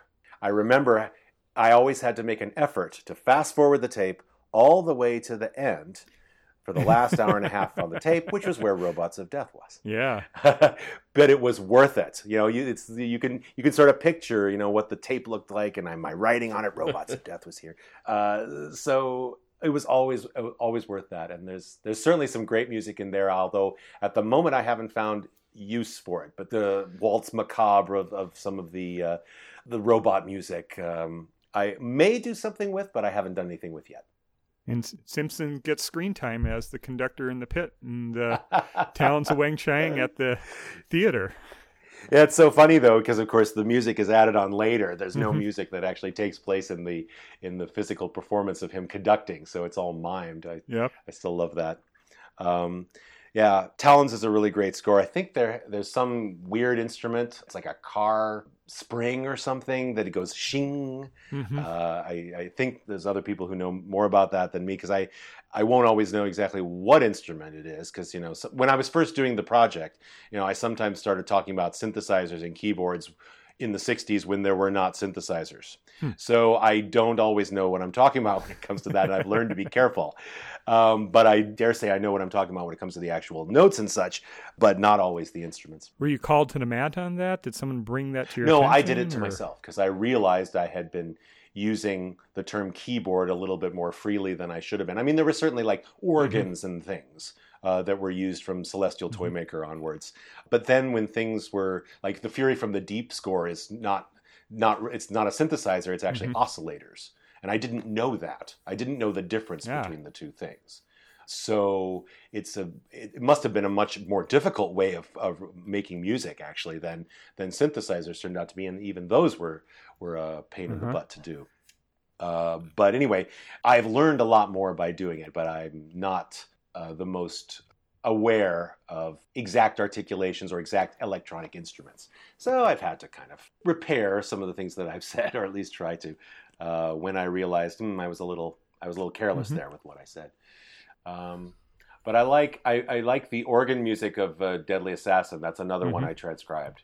Uh, the organ music of the Panopticon is really cool because it's it's of course actual pipe organ music, as we were Yeah. saying. There's a sinisterness to it uh, that, uh, and it goes on and Mhm. on for a really long time. There's there's clearly some improvising Right. just going on, just to you know, fill the space uh, until the big chords come in at the Mhm. at the cliffhanger. Uh, but that music is really really cool. One thing I think struck me in the last time I watched Deadly Assassin was the music when in the Matrix is pretty sparse compared to the music when you're in the Panopticon and on Gallifrey proper. Yes, It seems like the production that was going on there with David Maloney directing, intentional decisions were made on how the music would play into that production to differentiate between the Matrix and Gallifrey itself. Yeah, I think that's so that that still highlights the importance of the director saying, "I want music here," and then you know Simpson would write to it. But Simpson wasn't just writing freely. I gather he was writing based on an interaction with the director, saying, "This is what I'm looking for here." Mhm. So I gather there probably wasn't a lot of wasted Simpson music. He wrote Right. more specifically, which is why in some episodes there's very little music at all because that's what the director wanted. Mhm. But yes, you're absolutely right. The sparseness and absence of music really plays up some of the tension of a lot, the buildup of all those scenes in the Matrix because it's so silent and there's just the ambient noise added of an insect or buzzing or something or the open air. It, Mhm. it really kind of heightens your senses because there is so little to hear generally. Mhm. I think that was an, an excellent decision because too much music would have been distracting. And so that that really paid off there, I think. With Talons, was there anything that uh, struck your fancy for uh, arranging, transcribing, or is it more mood and setting music? Yeah, it's all it's all mood in that one, but it's it's still so cool. I considered transcribing the theater chase in part 2 Right. where it's all action. There's no dialogue for about 2 minutes. And so you can just hear this music very clearly. Uh, I ultimately did not do it just because I thought it didn't pass the test of standing alone for me. Uh, it was Mhm. great music, Hmm. wedded to the picture, but it didn't make sense as a piece alone. And that's always what I've been looking for, so that's why I'm not doing everything. It has to it has to strike me as being something really worth listening to on its own, which Mhm. Which is is just tricky because that's not what Simpson was writing for, uh, Right. rightly so. So you kind of have to search around and really wait until something stands out to you. So, and, and by this time, I'm listening a little bit more for the Doctor's theme, but there's almost no Doctor's theme in season 14. Mhm. Or, or I mean, as I say, we don't get the full fledged version until next season. 15. But we yep. do get, yeah, we do get that little motive that keeps happening now and again, and I've and I've unearthed as many of them as I can. Whether I use them all, I don't know, but I I basically know where they are. Mhm. But they sort of stop. There's a lovely piece that I transcribed from Mask of Mandragora when the Doctor is calculating. I think what is it the the time of the eclipse or something, and there's a minute of Hmm. him sitting there. He asks for an astrolabe from Sarah, and there's this little light, bouncy thinking music, which is just gorgeous, and it actually uses the hint of the Doctor's theme. So that's going to be one of the Doctor's theme pieces uh, that will be presented by itself. Mhm. Oh, so like an hour ago, you asked me how the Doctor's theme was going to be uh, presented, and that's actually part three. Uh, so the, we've got the first one that just came out. Part two is Right. going to be sort of the evolution of the theme. Uh, it actually reoccurs immediately in Sontaran Experiment in a different form. There's a little bit of it in, in Genesis. Uh, there's the ending of Planet of Evil, as I mentioned. There's bits mm-hmm. of it in in uh, Android Invasion, uh, Brain of Morbius, and then it sort of stops after Mask of Mandragora. And and I haven't been able to hear it after two hearings if it comes back again until uh, the Sunmakers. Right. So mm-hmm. it kind of took uh, some time off, uh, but when it did come back oh uh, boy! yeah, it came back as a as a, a tune. You know, still mm-hmm. still you know only you know four bars or eight bars or whatever. It wasn't uh, all stretched out or anything. Uh, mm-hmm. Nevertheless, it, it, it, still took a while, but he never cle- he clearly never forgot it. But he right. did not feel a slave to it, like it had to be there. Right. So. Right. It wasn't something that you would have to put on with Tom everyone that he would score, for example. Correct. Correct. Mm-hmm. correct. Yeah, I don't think there was any sort of urge for him to do that. And I talk about that a little bit in the project. It seemed accidental, it seemed to grow naturally. Mm-hmm. And he applied it wherever it seemed appropriate, but it was not in every story. Season 15, you had already mentioned Invisible Enemy is a hill you want to die on. So, well, I, that's that's a bit of an overstatement, but I, I really love it because you know, as a kid, you it's hard not to like K9, and I did mm. love K9 as a kid. Mm-hmm. Uh, I, yep. I did like the robot dog. I loved his voice. I just I loved the, the, especially the characterization that developed with John Leeson as as the voice uh, mm-hmm. was just something I adored uh, certainly as a kid, and I never lost that. So that's mm-hmm. that's been really important to me, which is why. Um, which is why I like the Invisible en- Enemy mainly. I think it's one of the more successful early uses of complete CSO, which was not so successful in Underworld.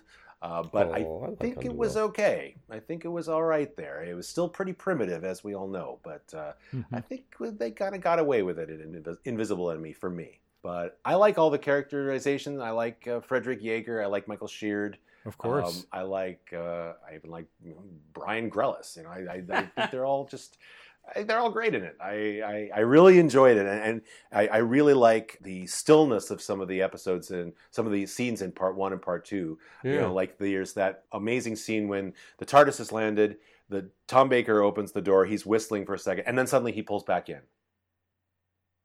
and then he opens the door. Like that silence is deafening. It's it, I find it amazing. It's like it's such a great choice to to heighten the tension of of that that silence. That's what I that's what I really love about about the underwriting sometimes of Simpsons music. Right. It's not it's not everywhere, and that decision to be to let the silence be there is not something. I don't feel like that kind of silence is allowed to happen anymore. Right. But it can be so powerful. Right. And as a musician, I'm really interested in the use of of silence and how much it can do to focus your attention rather than distract you. Silence is not distracting usually. It's it's usually very focusing. And when you're dealing with drama of this sort. And so that's a scene that stuck with me for a very long time. So that's why I will always have a soft spot for Invisible Enemy, the end. no, I, I, just love it. I really do like it. Oh, yeah. I will good. forgive the giant shrimp. Prawn to you, Ben. Prawn, yeah, giant prawn or shrimp. um, I also uh, have a huge love for Image of the Fendahl. It's a good one. Uh, I transcribed some of the organ music from there. Right. Which is great. It's the, the music surrounding uh, Thea's transformation into uh, the Fendahl core. Yeah. Uh, it's it's just so slowly building. It has kind of the same motive, and it's building up and up mm-hmm. and up. And then there's more electronics layered on top of it. Uh, mm-hmm. It's it's a it's a really amazing and, and, thrilling piece.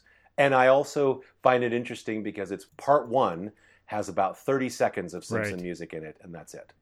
There's one scene that is underscored by music, and otherwise it's the sound effects of the machine and the buildup of the right. presence of the Fendahl in the in that wood there, mm-hmm. and it's kind of left to long silences. I guess maybe that's a thing for me. uh, it's left to long silences and just the the ambient noise or seemingly ambient noise I just find really effective. Mm-hmm. So yeah, that's a big one for me too. Anything else in season 15 or shall we jump to the Key to Time series? I actually love the Invasion of Time. Sorry everybody. I like the Invasion of Time. That's a good one. There's so much I love about it. The main thing I love is how quirky Tom Baker's performance is. I think Mm. uh, I, I haven't said anything about Louise Jameson, but I think she's great and uh, was not completely well served by the series. Mhm. I think she's awesome. I think Yeah. she's she's so great, and in the stories in which she's really allowed to be herself, like Talons of Right. Weng-Chiang or or the Sunmakers, I think she's she's dynamite. yeah. Um, Right. As regard Invasion of Time, I was actually fascinated with long periods in the TARDIS, even though it was um, even though it was uh, actually reproduced by what did it turn out to be a hospital or something.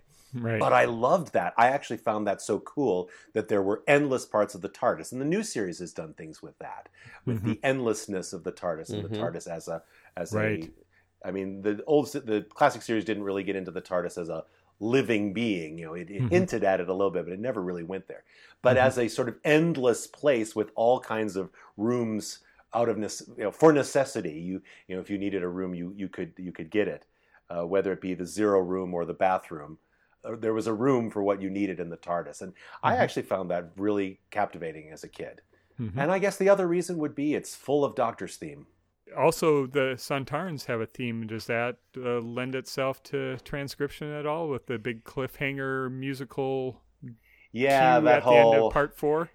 it's pretty cool. The the only problem is the whole wah wah wah wah wah wah wah wah doesn't really get developed. It's just a thing. hmm And so it's cool on its own, but it also is so electronic that I Hmm. don't know if the piano really suits it. Captures it. Yeah. Uh, yeah, I don't know if I could really make it work. If it's so electronic that you miss that it's not being played on electronics, then it's not going to really work. hmm Um, oh, I should also say that another thing that starts happening, particularly in the in, in Underworld and Invasion of Time, is that K9 starts to have music. Hmm. Uh, although he does not have a theme, Mm. he has a kind of orchestration of uh, xylophones and you know repeated Hmm. chords and such that that are that recur uh, in several episodes, and that became the source of a transcription as well as collecting the K9 music. Huh, because that's So- interesting. Because I wouldn't have placed a K9 theme until Paddy Kingsland's Mm-hmm. radiophonic workshop themes, were. Yes. I think K9 has a distinct theme in the Full Circle, for example. That's correct. That's correct. No, you're right because this isn't really a theme per se. It's Mhm. simply a collection of very similar K9 related orchestrations, sounds. But it's Huh. not a theme per se, but it actually works because there's such a s- similarity of the character of sounds throughout the piece that I think I think the suite works. Uh-huh. uh, well, so- look forward to that. Yeah, yeah. Yeah. Unfortunately, the, I, I'm still going in order, so K9 will be one of the end ones, but but it, it's coming. It's definitely coming. Mhm. So I love the music of uh, Invasion of Time, and that must be a great reason why I I really like it. Is Uh-huh. Uh, for me, it has great aural memories. And if memory serves, I think that and the Sunmakers are two score soundtracks that still exist in some part. Yes, Without dialogue, I guess. I think memory says uh, parts three and four exist, Hmm, uh, mhm. but not the whole thing, sadly. But I believe it's Yeah. three and four.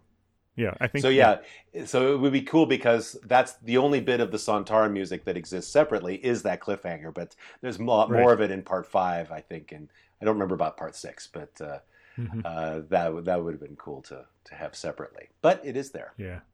Yep. Um, Key to Time. yes, This is where a lot of, I think, American fans' first memories were. Doctor Who was kind of trundling along, but there was something about the Key to Time that captured captured our imagination. I don't, know. I think you're right. I think you're right. This was this was one of the very first DVD releases in the states, and if I remember rightly, it was Hmm. not released in Britain.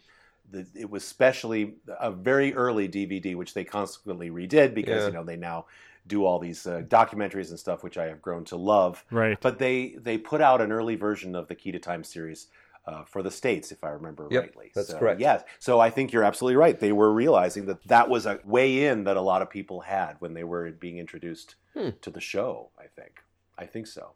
So I myself love the first three stories in particular. hmm I like the Ribos operation mainly again for the Robert Holmes writing. Right. I think it's really engaging.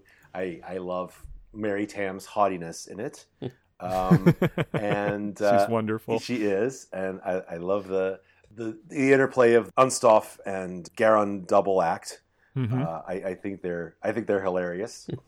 Yep. um, And there's uh, another piece that I transcribed from there, which is the New Day ritual, where they are giving thanks and they're opening up the oh, doors right. and they're lighting the candles. Yep. There's this there's this wonderful organ music. You got it. Yeah. Yep. That's it. So I gave I gave that a little bit of a, a working. Mm-hmm. Yeah. So that one's a lot of fun for me. And uh, mm-hmm. I don't know. I, I must just be a sap, but I really find that scene where Unstoffe tells Binro that he's right. I, I oh yeah. Mm-hmm. Yeah, I can't help it. Call me an old soft. I think that I think that's wonderful. You know, that is a Tom Baker moment of charm as opposed to a Pertwee moment of charm. I think that's that's really great. Mm-hmm. So anyway, as regards Pirate Planet, um, you know, in danger of being jokey, but I sure loved it as a kid. Um, You know, the sort of thing I got into was uh, concerning language. Going back to the Sun Makers for a moment, if I could have made a list of all the names that the collector gets called by Gatherer Hade, your omnis- your omniscience, your pro- your uh, or attendity, uh, you know, all of those different names are insane and they're beautiful and they're like, what are these words? They're hilarious. Yeah. Uh, the same thing I could do with uh, with Bruce Purchase, being, you know, by all the by the left frontal lobe of the Sky Demon Mhm. stuff. That I can really get into. Uh, so I just love that kind of language. It teeters on the edge of being too much, you know, because it is Douglas Adams, and Douglas Adams has a Mm-hmm. has a a silliness in him which we all know about, uh, which was you know perfect for Hitchhiker's Guide, and I think was okay. It, it, it- in retrospect, of course, you can see all the same jokes that are in Pirate Planet that are in Hitchhikers, but Yep. you certainly understand, you know, uh, the Mhm. economy of material. Uh, Mhm. But hey, you know. Uh, Mhm. I, I, I really like that one, and uh, I think Mary Tamm is, is great in it too. Mm-hmm. right. But I think if I had to choose an absolute favorite, it would have to be Stones of Blood.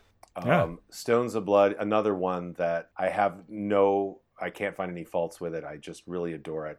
The cast is, Mhm. is fantastic. True. I love the I love Yep. the music. I actually didn't realize how full of the Doctor's theme it was uh, until Mhm. I started listening, and it's a subtle. It's a lot of subtle versions of the Doctor's theme, Mm-hmm. uh, which is why I used it in the quiz. Is because it was it was it was not obviously the uh, the Doctor's theme, but it's there, and so Right. that really turned me on. Mhm. And there's some great K9 music in there too.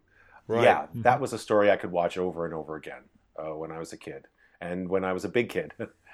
Was your love of the Armageddon factor then music based, or is it the story that, or is it combination of all? I, I think it w- must be some kind of combination, but I think you're right. It must be the music because there's there's some really great K9 music in it, hmm and I actually like a little bit of the silliness, uh, like Shapp.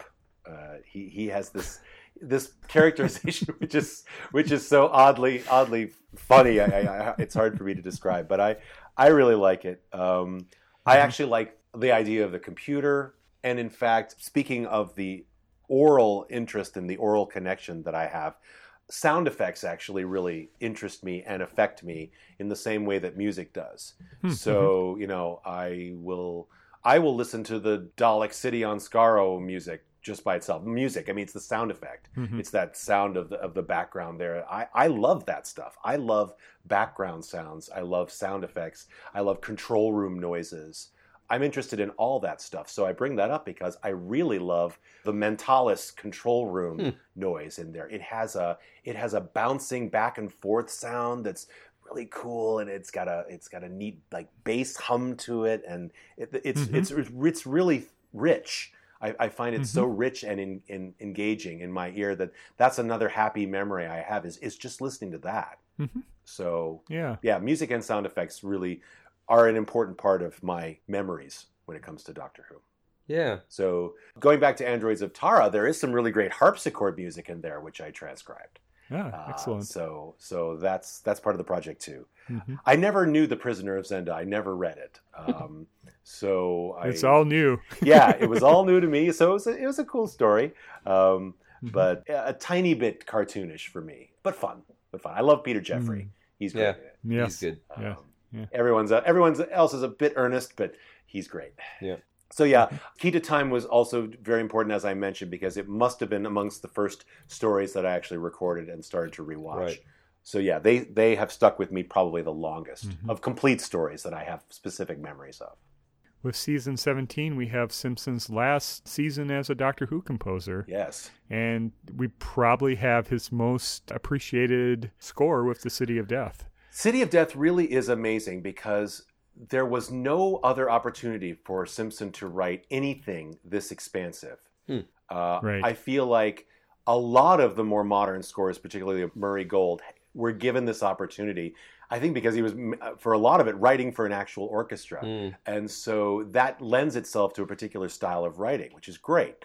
Simpson was given this opportunity and still makes it sound like an orchestra, even though it's just the usual horns and clarinet, and he's on an electric piano, and and it's it's it's rich. It's rich. It's, Uh-huh. it's it's it's amazing. It's not totally Gershwinian. I wouldn't say it's a total ripoff of American in Paris, but I mean, there's some of it in there. There has to be. I mean, there's just no way Right. he there's no way he would resist it. Well, he was inspired with it as far back in the chase, too. I mean, he's certainly aware of these American composers. Absolutely right. Yeah. And mm. so those scenes where we get such long readings of the theme is mm-hmm. great. I mean, it's it's absolutely perfect. I mean, for nothing else, it's perfect for the project. Of course, I did it uh, because it's all it's an actual theme, and Right. it, it, it develops, and we get all this Paris street music, which is just just amazing. I can't wait to get to it, but I, I just hope I can play it because it's it's intense. that that one's pretty long too. I think that piece is uh,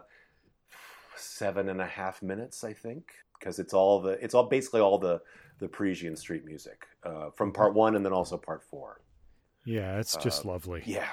I, I don't know what more I can say that probably already hasn't been said, but is certainly the music that Simpson will probably be uh, most associated with. I think that's a pretty safe thing to say. Immortalized by its performance in the BBC Proms that one year, which was which was really touching. I thought. True. Any other story standouts from season 17 for you? Well, it's funny because I, I mentioned that I had just finished rewatching, so actually season 17 is unusually fresh in my mind.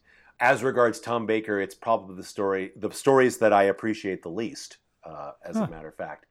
Although, you know, watching it this last time, I was more open to some of the uh, performances. You know, you can you can be let down a little bit by you know Erato and the Creature from the Pit and, and the Mandrills in in and the Nimon. I mean, there was some pretty some some perhaps failures in in the uh, costume department there, but uh, as a matter of fact, if you can get around that and find the stories uh, pretty interesting and engaging, I mean, it's pretty darn impressive for Doctor Who to cover drug smuggling. I will say, uh, in in 1979, True, that's kind true. of impressive. Uh, And you know, mandrills notwithstanding, not so bad. But I started to appreciate Creature from the Pit a little bit more because I like the, the characterization of the planet itself and the uh, the pop Yeah. the, the, the the population and the uh, metal monopoly. I thought was interesting. And so, th- yeah, that one I kind of got back into. Um, As regards uh, the project, Destiny of the Daleks is curious, of course, because it has almost no music. Right. Uh, and part four has none. So uh, uh, it- it's curious. It- it's so interesting. I, I always wondered, as a matter of fact, if Simpson had written music and then Ken Grieve chose not to use it, right. or Ken Grieve literally said, "Yeah, I just want a little bit here. Yeah, I just want a little bit there." Um, however, Destiny of the Daleks is another great aural adventure because of the Dalek control room and the Dalek corridor sound effects. Not the same Right. one as in the Daleks, but it's a it's a it's another reused uh, sound effect there that I I really enjoyed as a kid. Again, you know, when I was eight or nine, I just loved those sound effects. So. Yep, the sound, the radiophonic sounds were just gorgeous, lush, uh, Yeah. so full that they elevate Doctor Who, and I just love the sounds. I Mhm. agree. Yeah. yeah, that's that's one of the triumphs of of the show, and particularly, I, I think of one of the things that the BBC could do great. They were great at period drama, and they were great. You know, they had a great pool of actors to pull from, and yeah, it seems like they were on the cutting edge of sound effects for a long time, and their you know chance to try things out was Doctor Who, Yep. by and large, and so they really triumphed there. I could listen to that stuff you know, all all the time. I mean, I'm I'm just silly sometimes, but when I'm working, I'll put on you know a loop of one of the background noise sound effects when I'm just working, uh, and I Dalek li- control room. yeah, I've I've done it. I mean, it's it's silly, you know. The uh, I mean, the, I, I, could list off all kinds of things like the nerd that I am, but uh, it's just something that was so important to me and really engaged me. Do you know? In a in a pledge drive, I think I got my parents to pledge to KTCA uh, so that I could get one of those. They had as a as a gift. Uh, the there was a Five Doctors disc. Yeah, yeah, yeah. Yeah. Yep. Uh, that had Picture the five disc. doctors. Yep, the picture Yep. disc. Uh, I have it. I have it here Oh, in. New York with me, uh, but I don't have a turntable, so I, I, I don't listen to it. Uh, but you know, it had it had sound effects on it. It had music, even from the Sea Devils, but also some uh, the more current stuff like the Keeper of Traken music Mhm. and uh, Yep. and and so on. Um, I I love that. I could I could absolutely listen to that uh, all day. Mhm. Even just the sound effects, I could listen Yeah. to. I could listen Yeah. to and enjoy as evocative as it is. So with Keeper of Traken, that brings up season 18, Tom's final. Uh, we said goodbye to Dudley with uh, Horns and Nimon, which Yes. probably wasn't his. Uh, well, it certainly wasn't his idea to leave the show, but I doubt Horns and Nimon would would have been the one he wanted to go out with, with Shada being right around the corner. So, but then with season 18, we have a brand new audio landscape with the Radiophonic Workshop with uh, Peter Howell and Paddy Kingsland and others. So, what do you make of the stories in this in this uh, version or this in this series? Yeah, generally speaking, I, I'm I'm actually into the change. Uh-huh. Uh, I like most of the composers who were doing this radiophonic workshop at the time. For me, Peter Howell especially, I think is very Mhm. strong and very interesting. And I feel like now that I've especially spent some time on on Dudley Simpson's music, I sort of realized how spoiled we were on Dudley Simpson in the sense Mhm. that there was a richness to his colorations and his harmony and his melody that you don't always get in the 80s scores. Uh, you Right. can. It's not it's not absent, but it really puts some of those into sharp relief when you know how varied Simpsons themes could be in terms of their harmonic palette compared to uh, some of the radiophonic workshop. Nevertheless, I really like Peter Howell, and I think his his score to Leisure Hive absolutely sends it in the right direction. I think it's really strong. It's maybe a bit much in terms of there's a lot of music. There's a lot of music in that Well, story. Pangol's march is very distinctive when Hmm, carrying that uh, Grecian helmet out Yes. of the generator or whatever. So it's it's very distinctive, and we get even though it is radiophonic workshop, which more might lend itself more to ambient type music. Mhm. You get very definite tunes, especially in Leisure Hive. You're very right there. Yeah, and and that's I, I I think that's that's a positive. But of course, I think synthesizers can be. It's so much easier to make them big, and therefore they can they can cover up more, and so I that that Mhm. can be a danger. Um, Right. But I, I, I I think that was a very good start to the musical portion of the new Doctor Who was uh, was Peter Howell's uh, Leisure Hive. I Mhm. happen to like the story. I kind of like the design of it. I think it's really engaging to me, Mhm. and so it's surprisingly short because when you watch it in omnibus version, cutting out all the repeated cliffhangers, Right. that and and Meglos really points out the fact that they didn't have as much story. Like they're really They're short. thin. Uh, you know, right. without without cliffhangers, some Doctor Who stories run ninety minutes. Nevertheless, Yeah. these run less than eighty. Like Yeah. they were short. So that's a slight flaw. You know, having to watch like three minutes of reprise. Uh, Mhm. But eh, you know, I like quite a lot of the stories. At the time, I think I really liked the introduction of Adric because you Mhm. know I was about that age and and so I could identify with him. I mean, he he could Right. be kind of annoying, but uh, you know, Hmm. I enjoyed it. I enjoyed having Mhm. him be a part of it. Yeah. But uh, there's such a change of tone in season 18 that it's it's pretty remarkable. And Mhm. Tom Baker certainly gets a lot more serious, and I think that was by necessity, Yeah. uh, but also you know by direction, of course. Right. Uh, by the end, it's it's sort of it's it's such a thick TARDIS crew when Romana and K9 leave, and suddenly there's by the end there's three people you know hovering Mhm. around him. It's uh, it's a pretty big change from so Yeah. long having a single companion, Mhm. Yeah. even when there was K9. I happen to like personally from the last season. I like uh, my I think if my favorites would probably be besides uh, Leisure Hive. I like uh, Warriors Gate and Kin- Keeper of Traken the most. Yeah. I think those Mhm. are those are really fun. I, I I actually find Warriors Gate really kind of spellbinding, uh, even though it's perhaps a little impenetrable, but I, I think it's uh, it's a lot of fun to watch. Uh, you, you you even kind of get away with the whiteness of everybody walking around in white. like you kind of you kind of get away with it for me personally. Um, Mhm. And then I actually think Keeper of Traken is a really engaging, interesting story. I like the actors in it. It's actually super sad when Anthony Ainley get, turns into the Yeah. master because you know, Yeah. Tremas is a lovely guy. He could have gone with the Doctor and the TARDIS. Yeah, You know that would- that would have been And this is- that would have been cool too. a Graham before his time.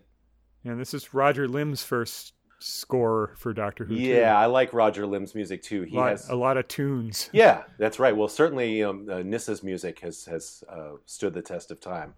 Um, Kassia's Wedding too is another one that comes to mind. Exactly, exactly, very much so. Yeah, I think his music also has a nice bite to Mhm. it.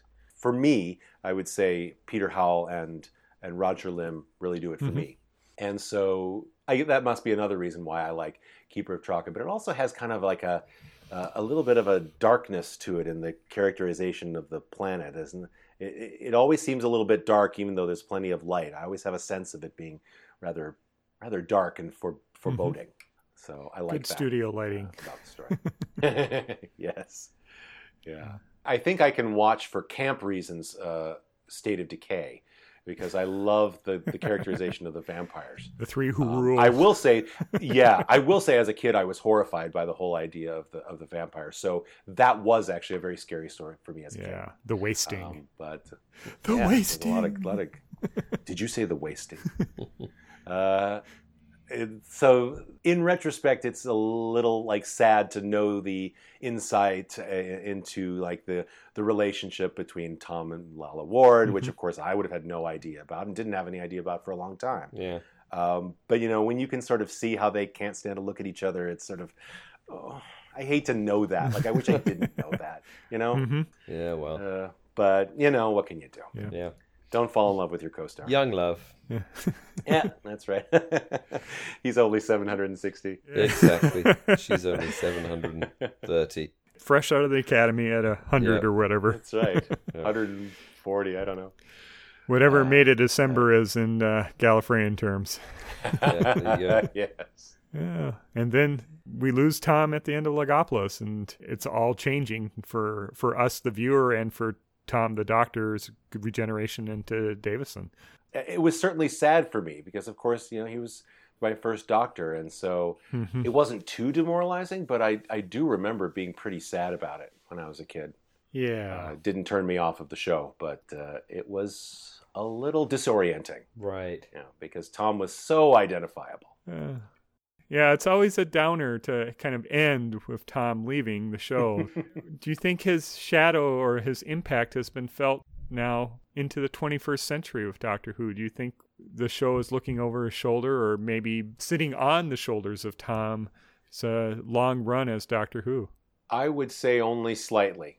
Just because Tom is now so identifiable with the character, uh, still is, of course, Yeah. and he sort of gave permission for the character to be more alien than it ever really had been.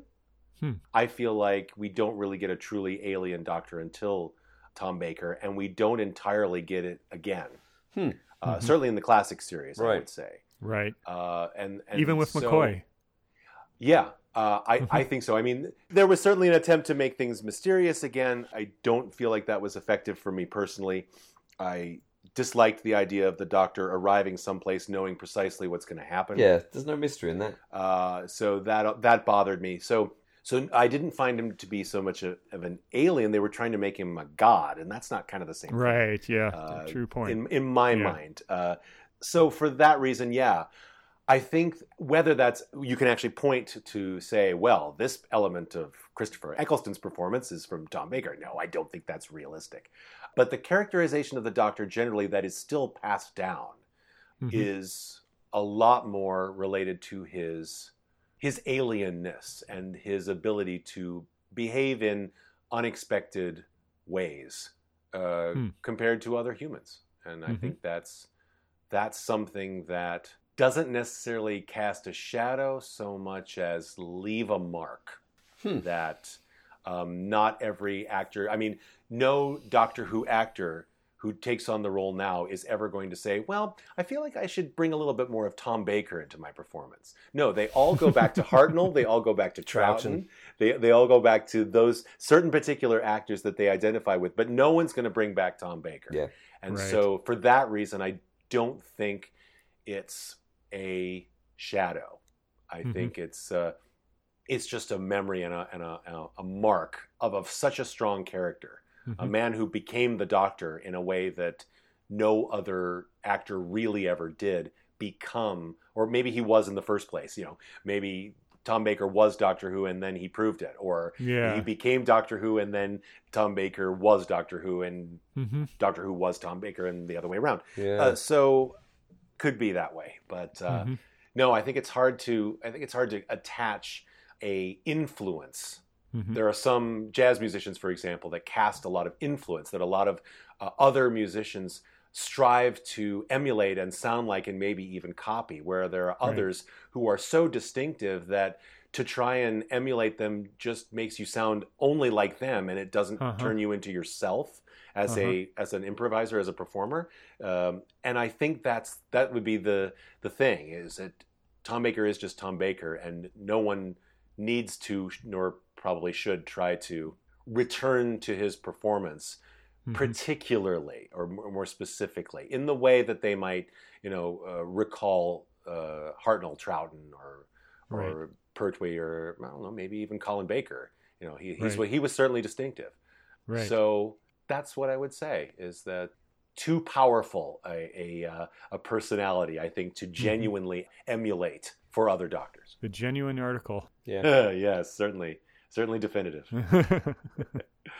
so, Ah. so I think that's a good place to wrap up the Tom years. Cool. very good All right. All right. Well, thank you for your time, Ben, Jess. Have a have a good evening. Thanks a lot, David. Ben, it was great to see you both. Uh, see you Sunday morning, bright and early. Yep, see some of you Sunday morning. Yeah. All right. Good stuff. See ya. All right. Bye. Bye, Thanks, gents. thanks again. Good night, guys. Bye.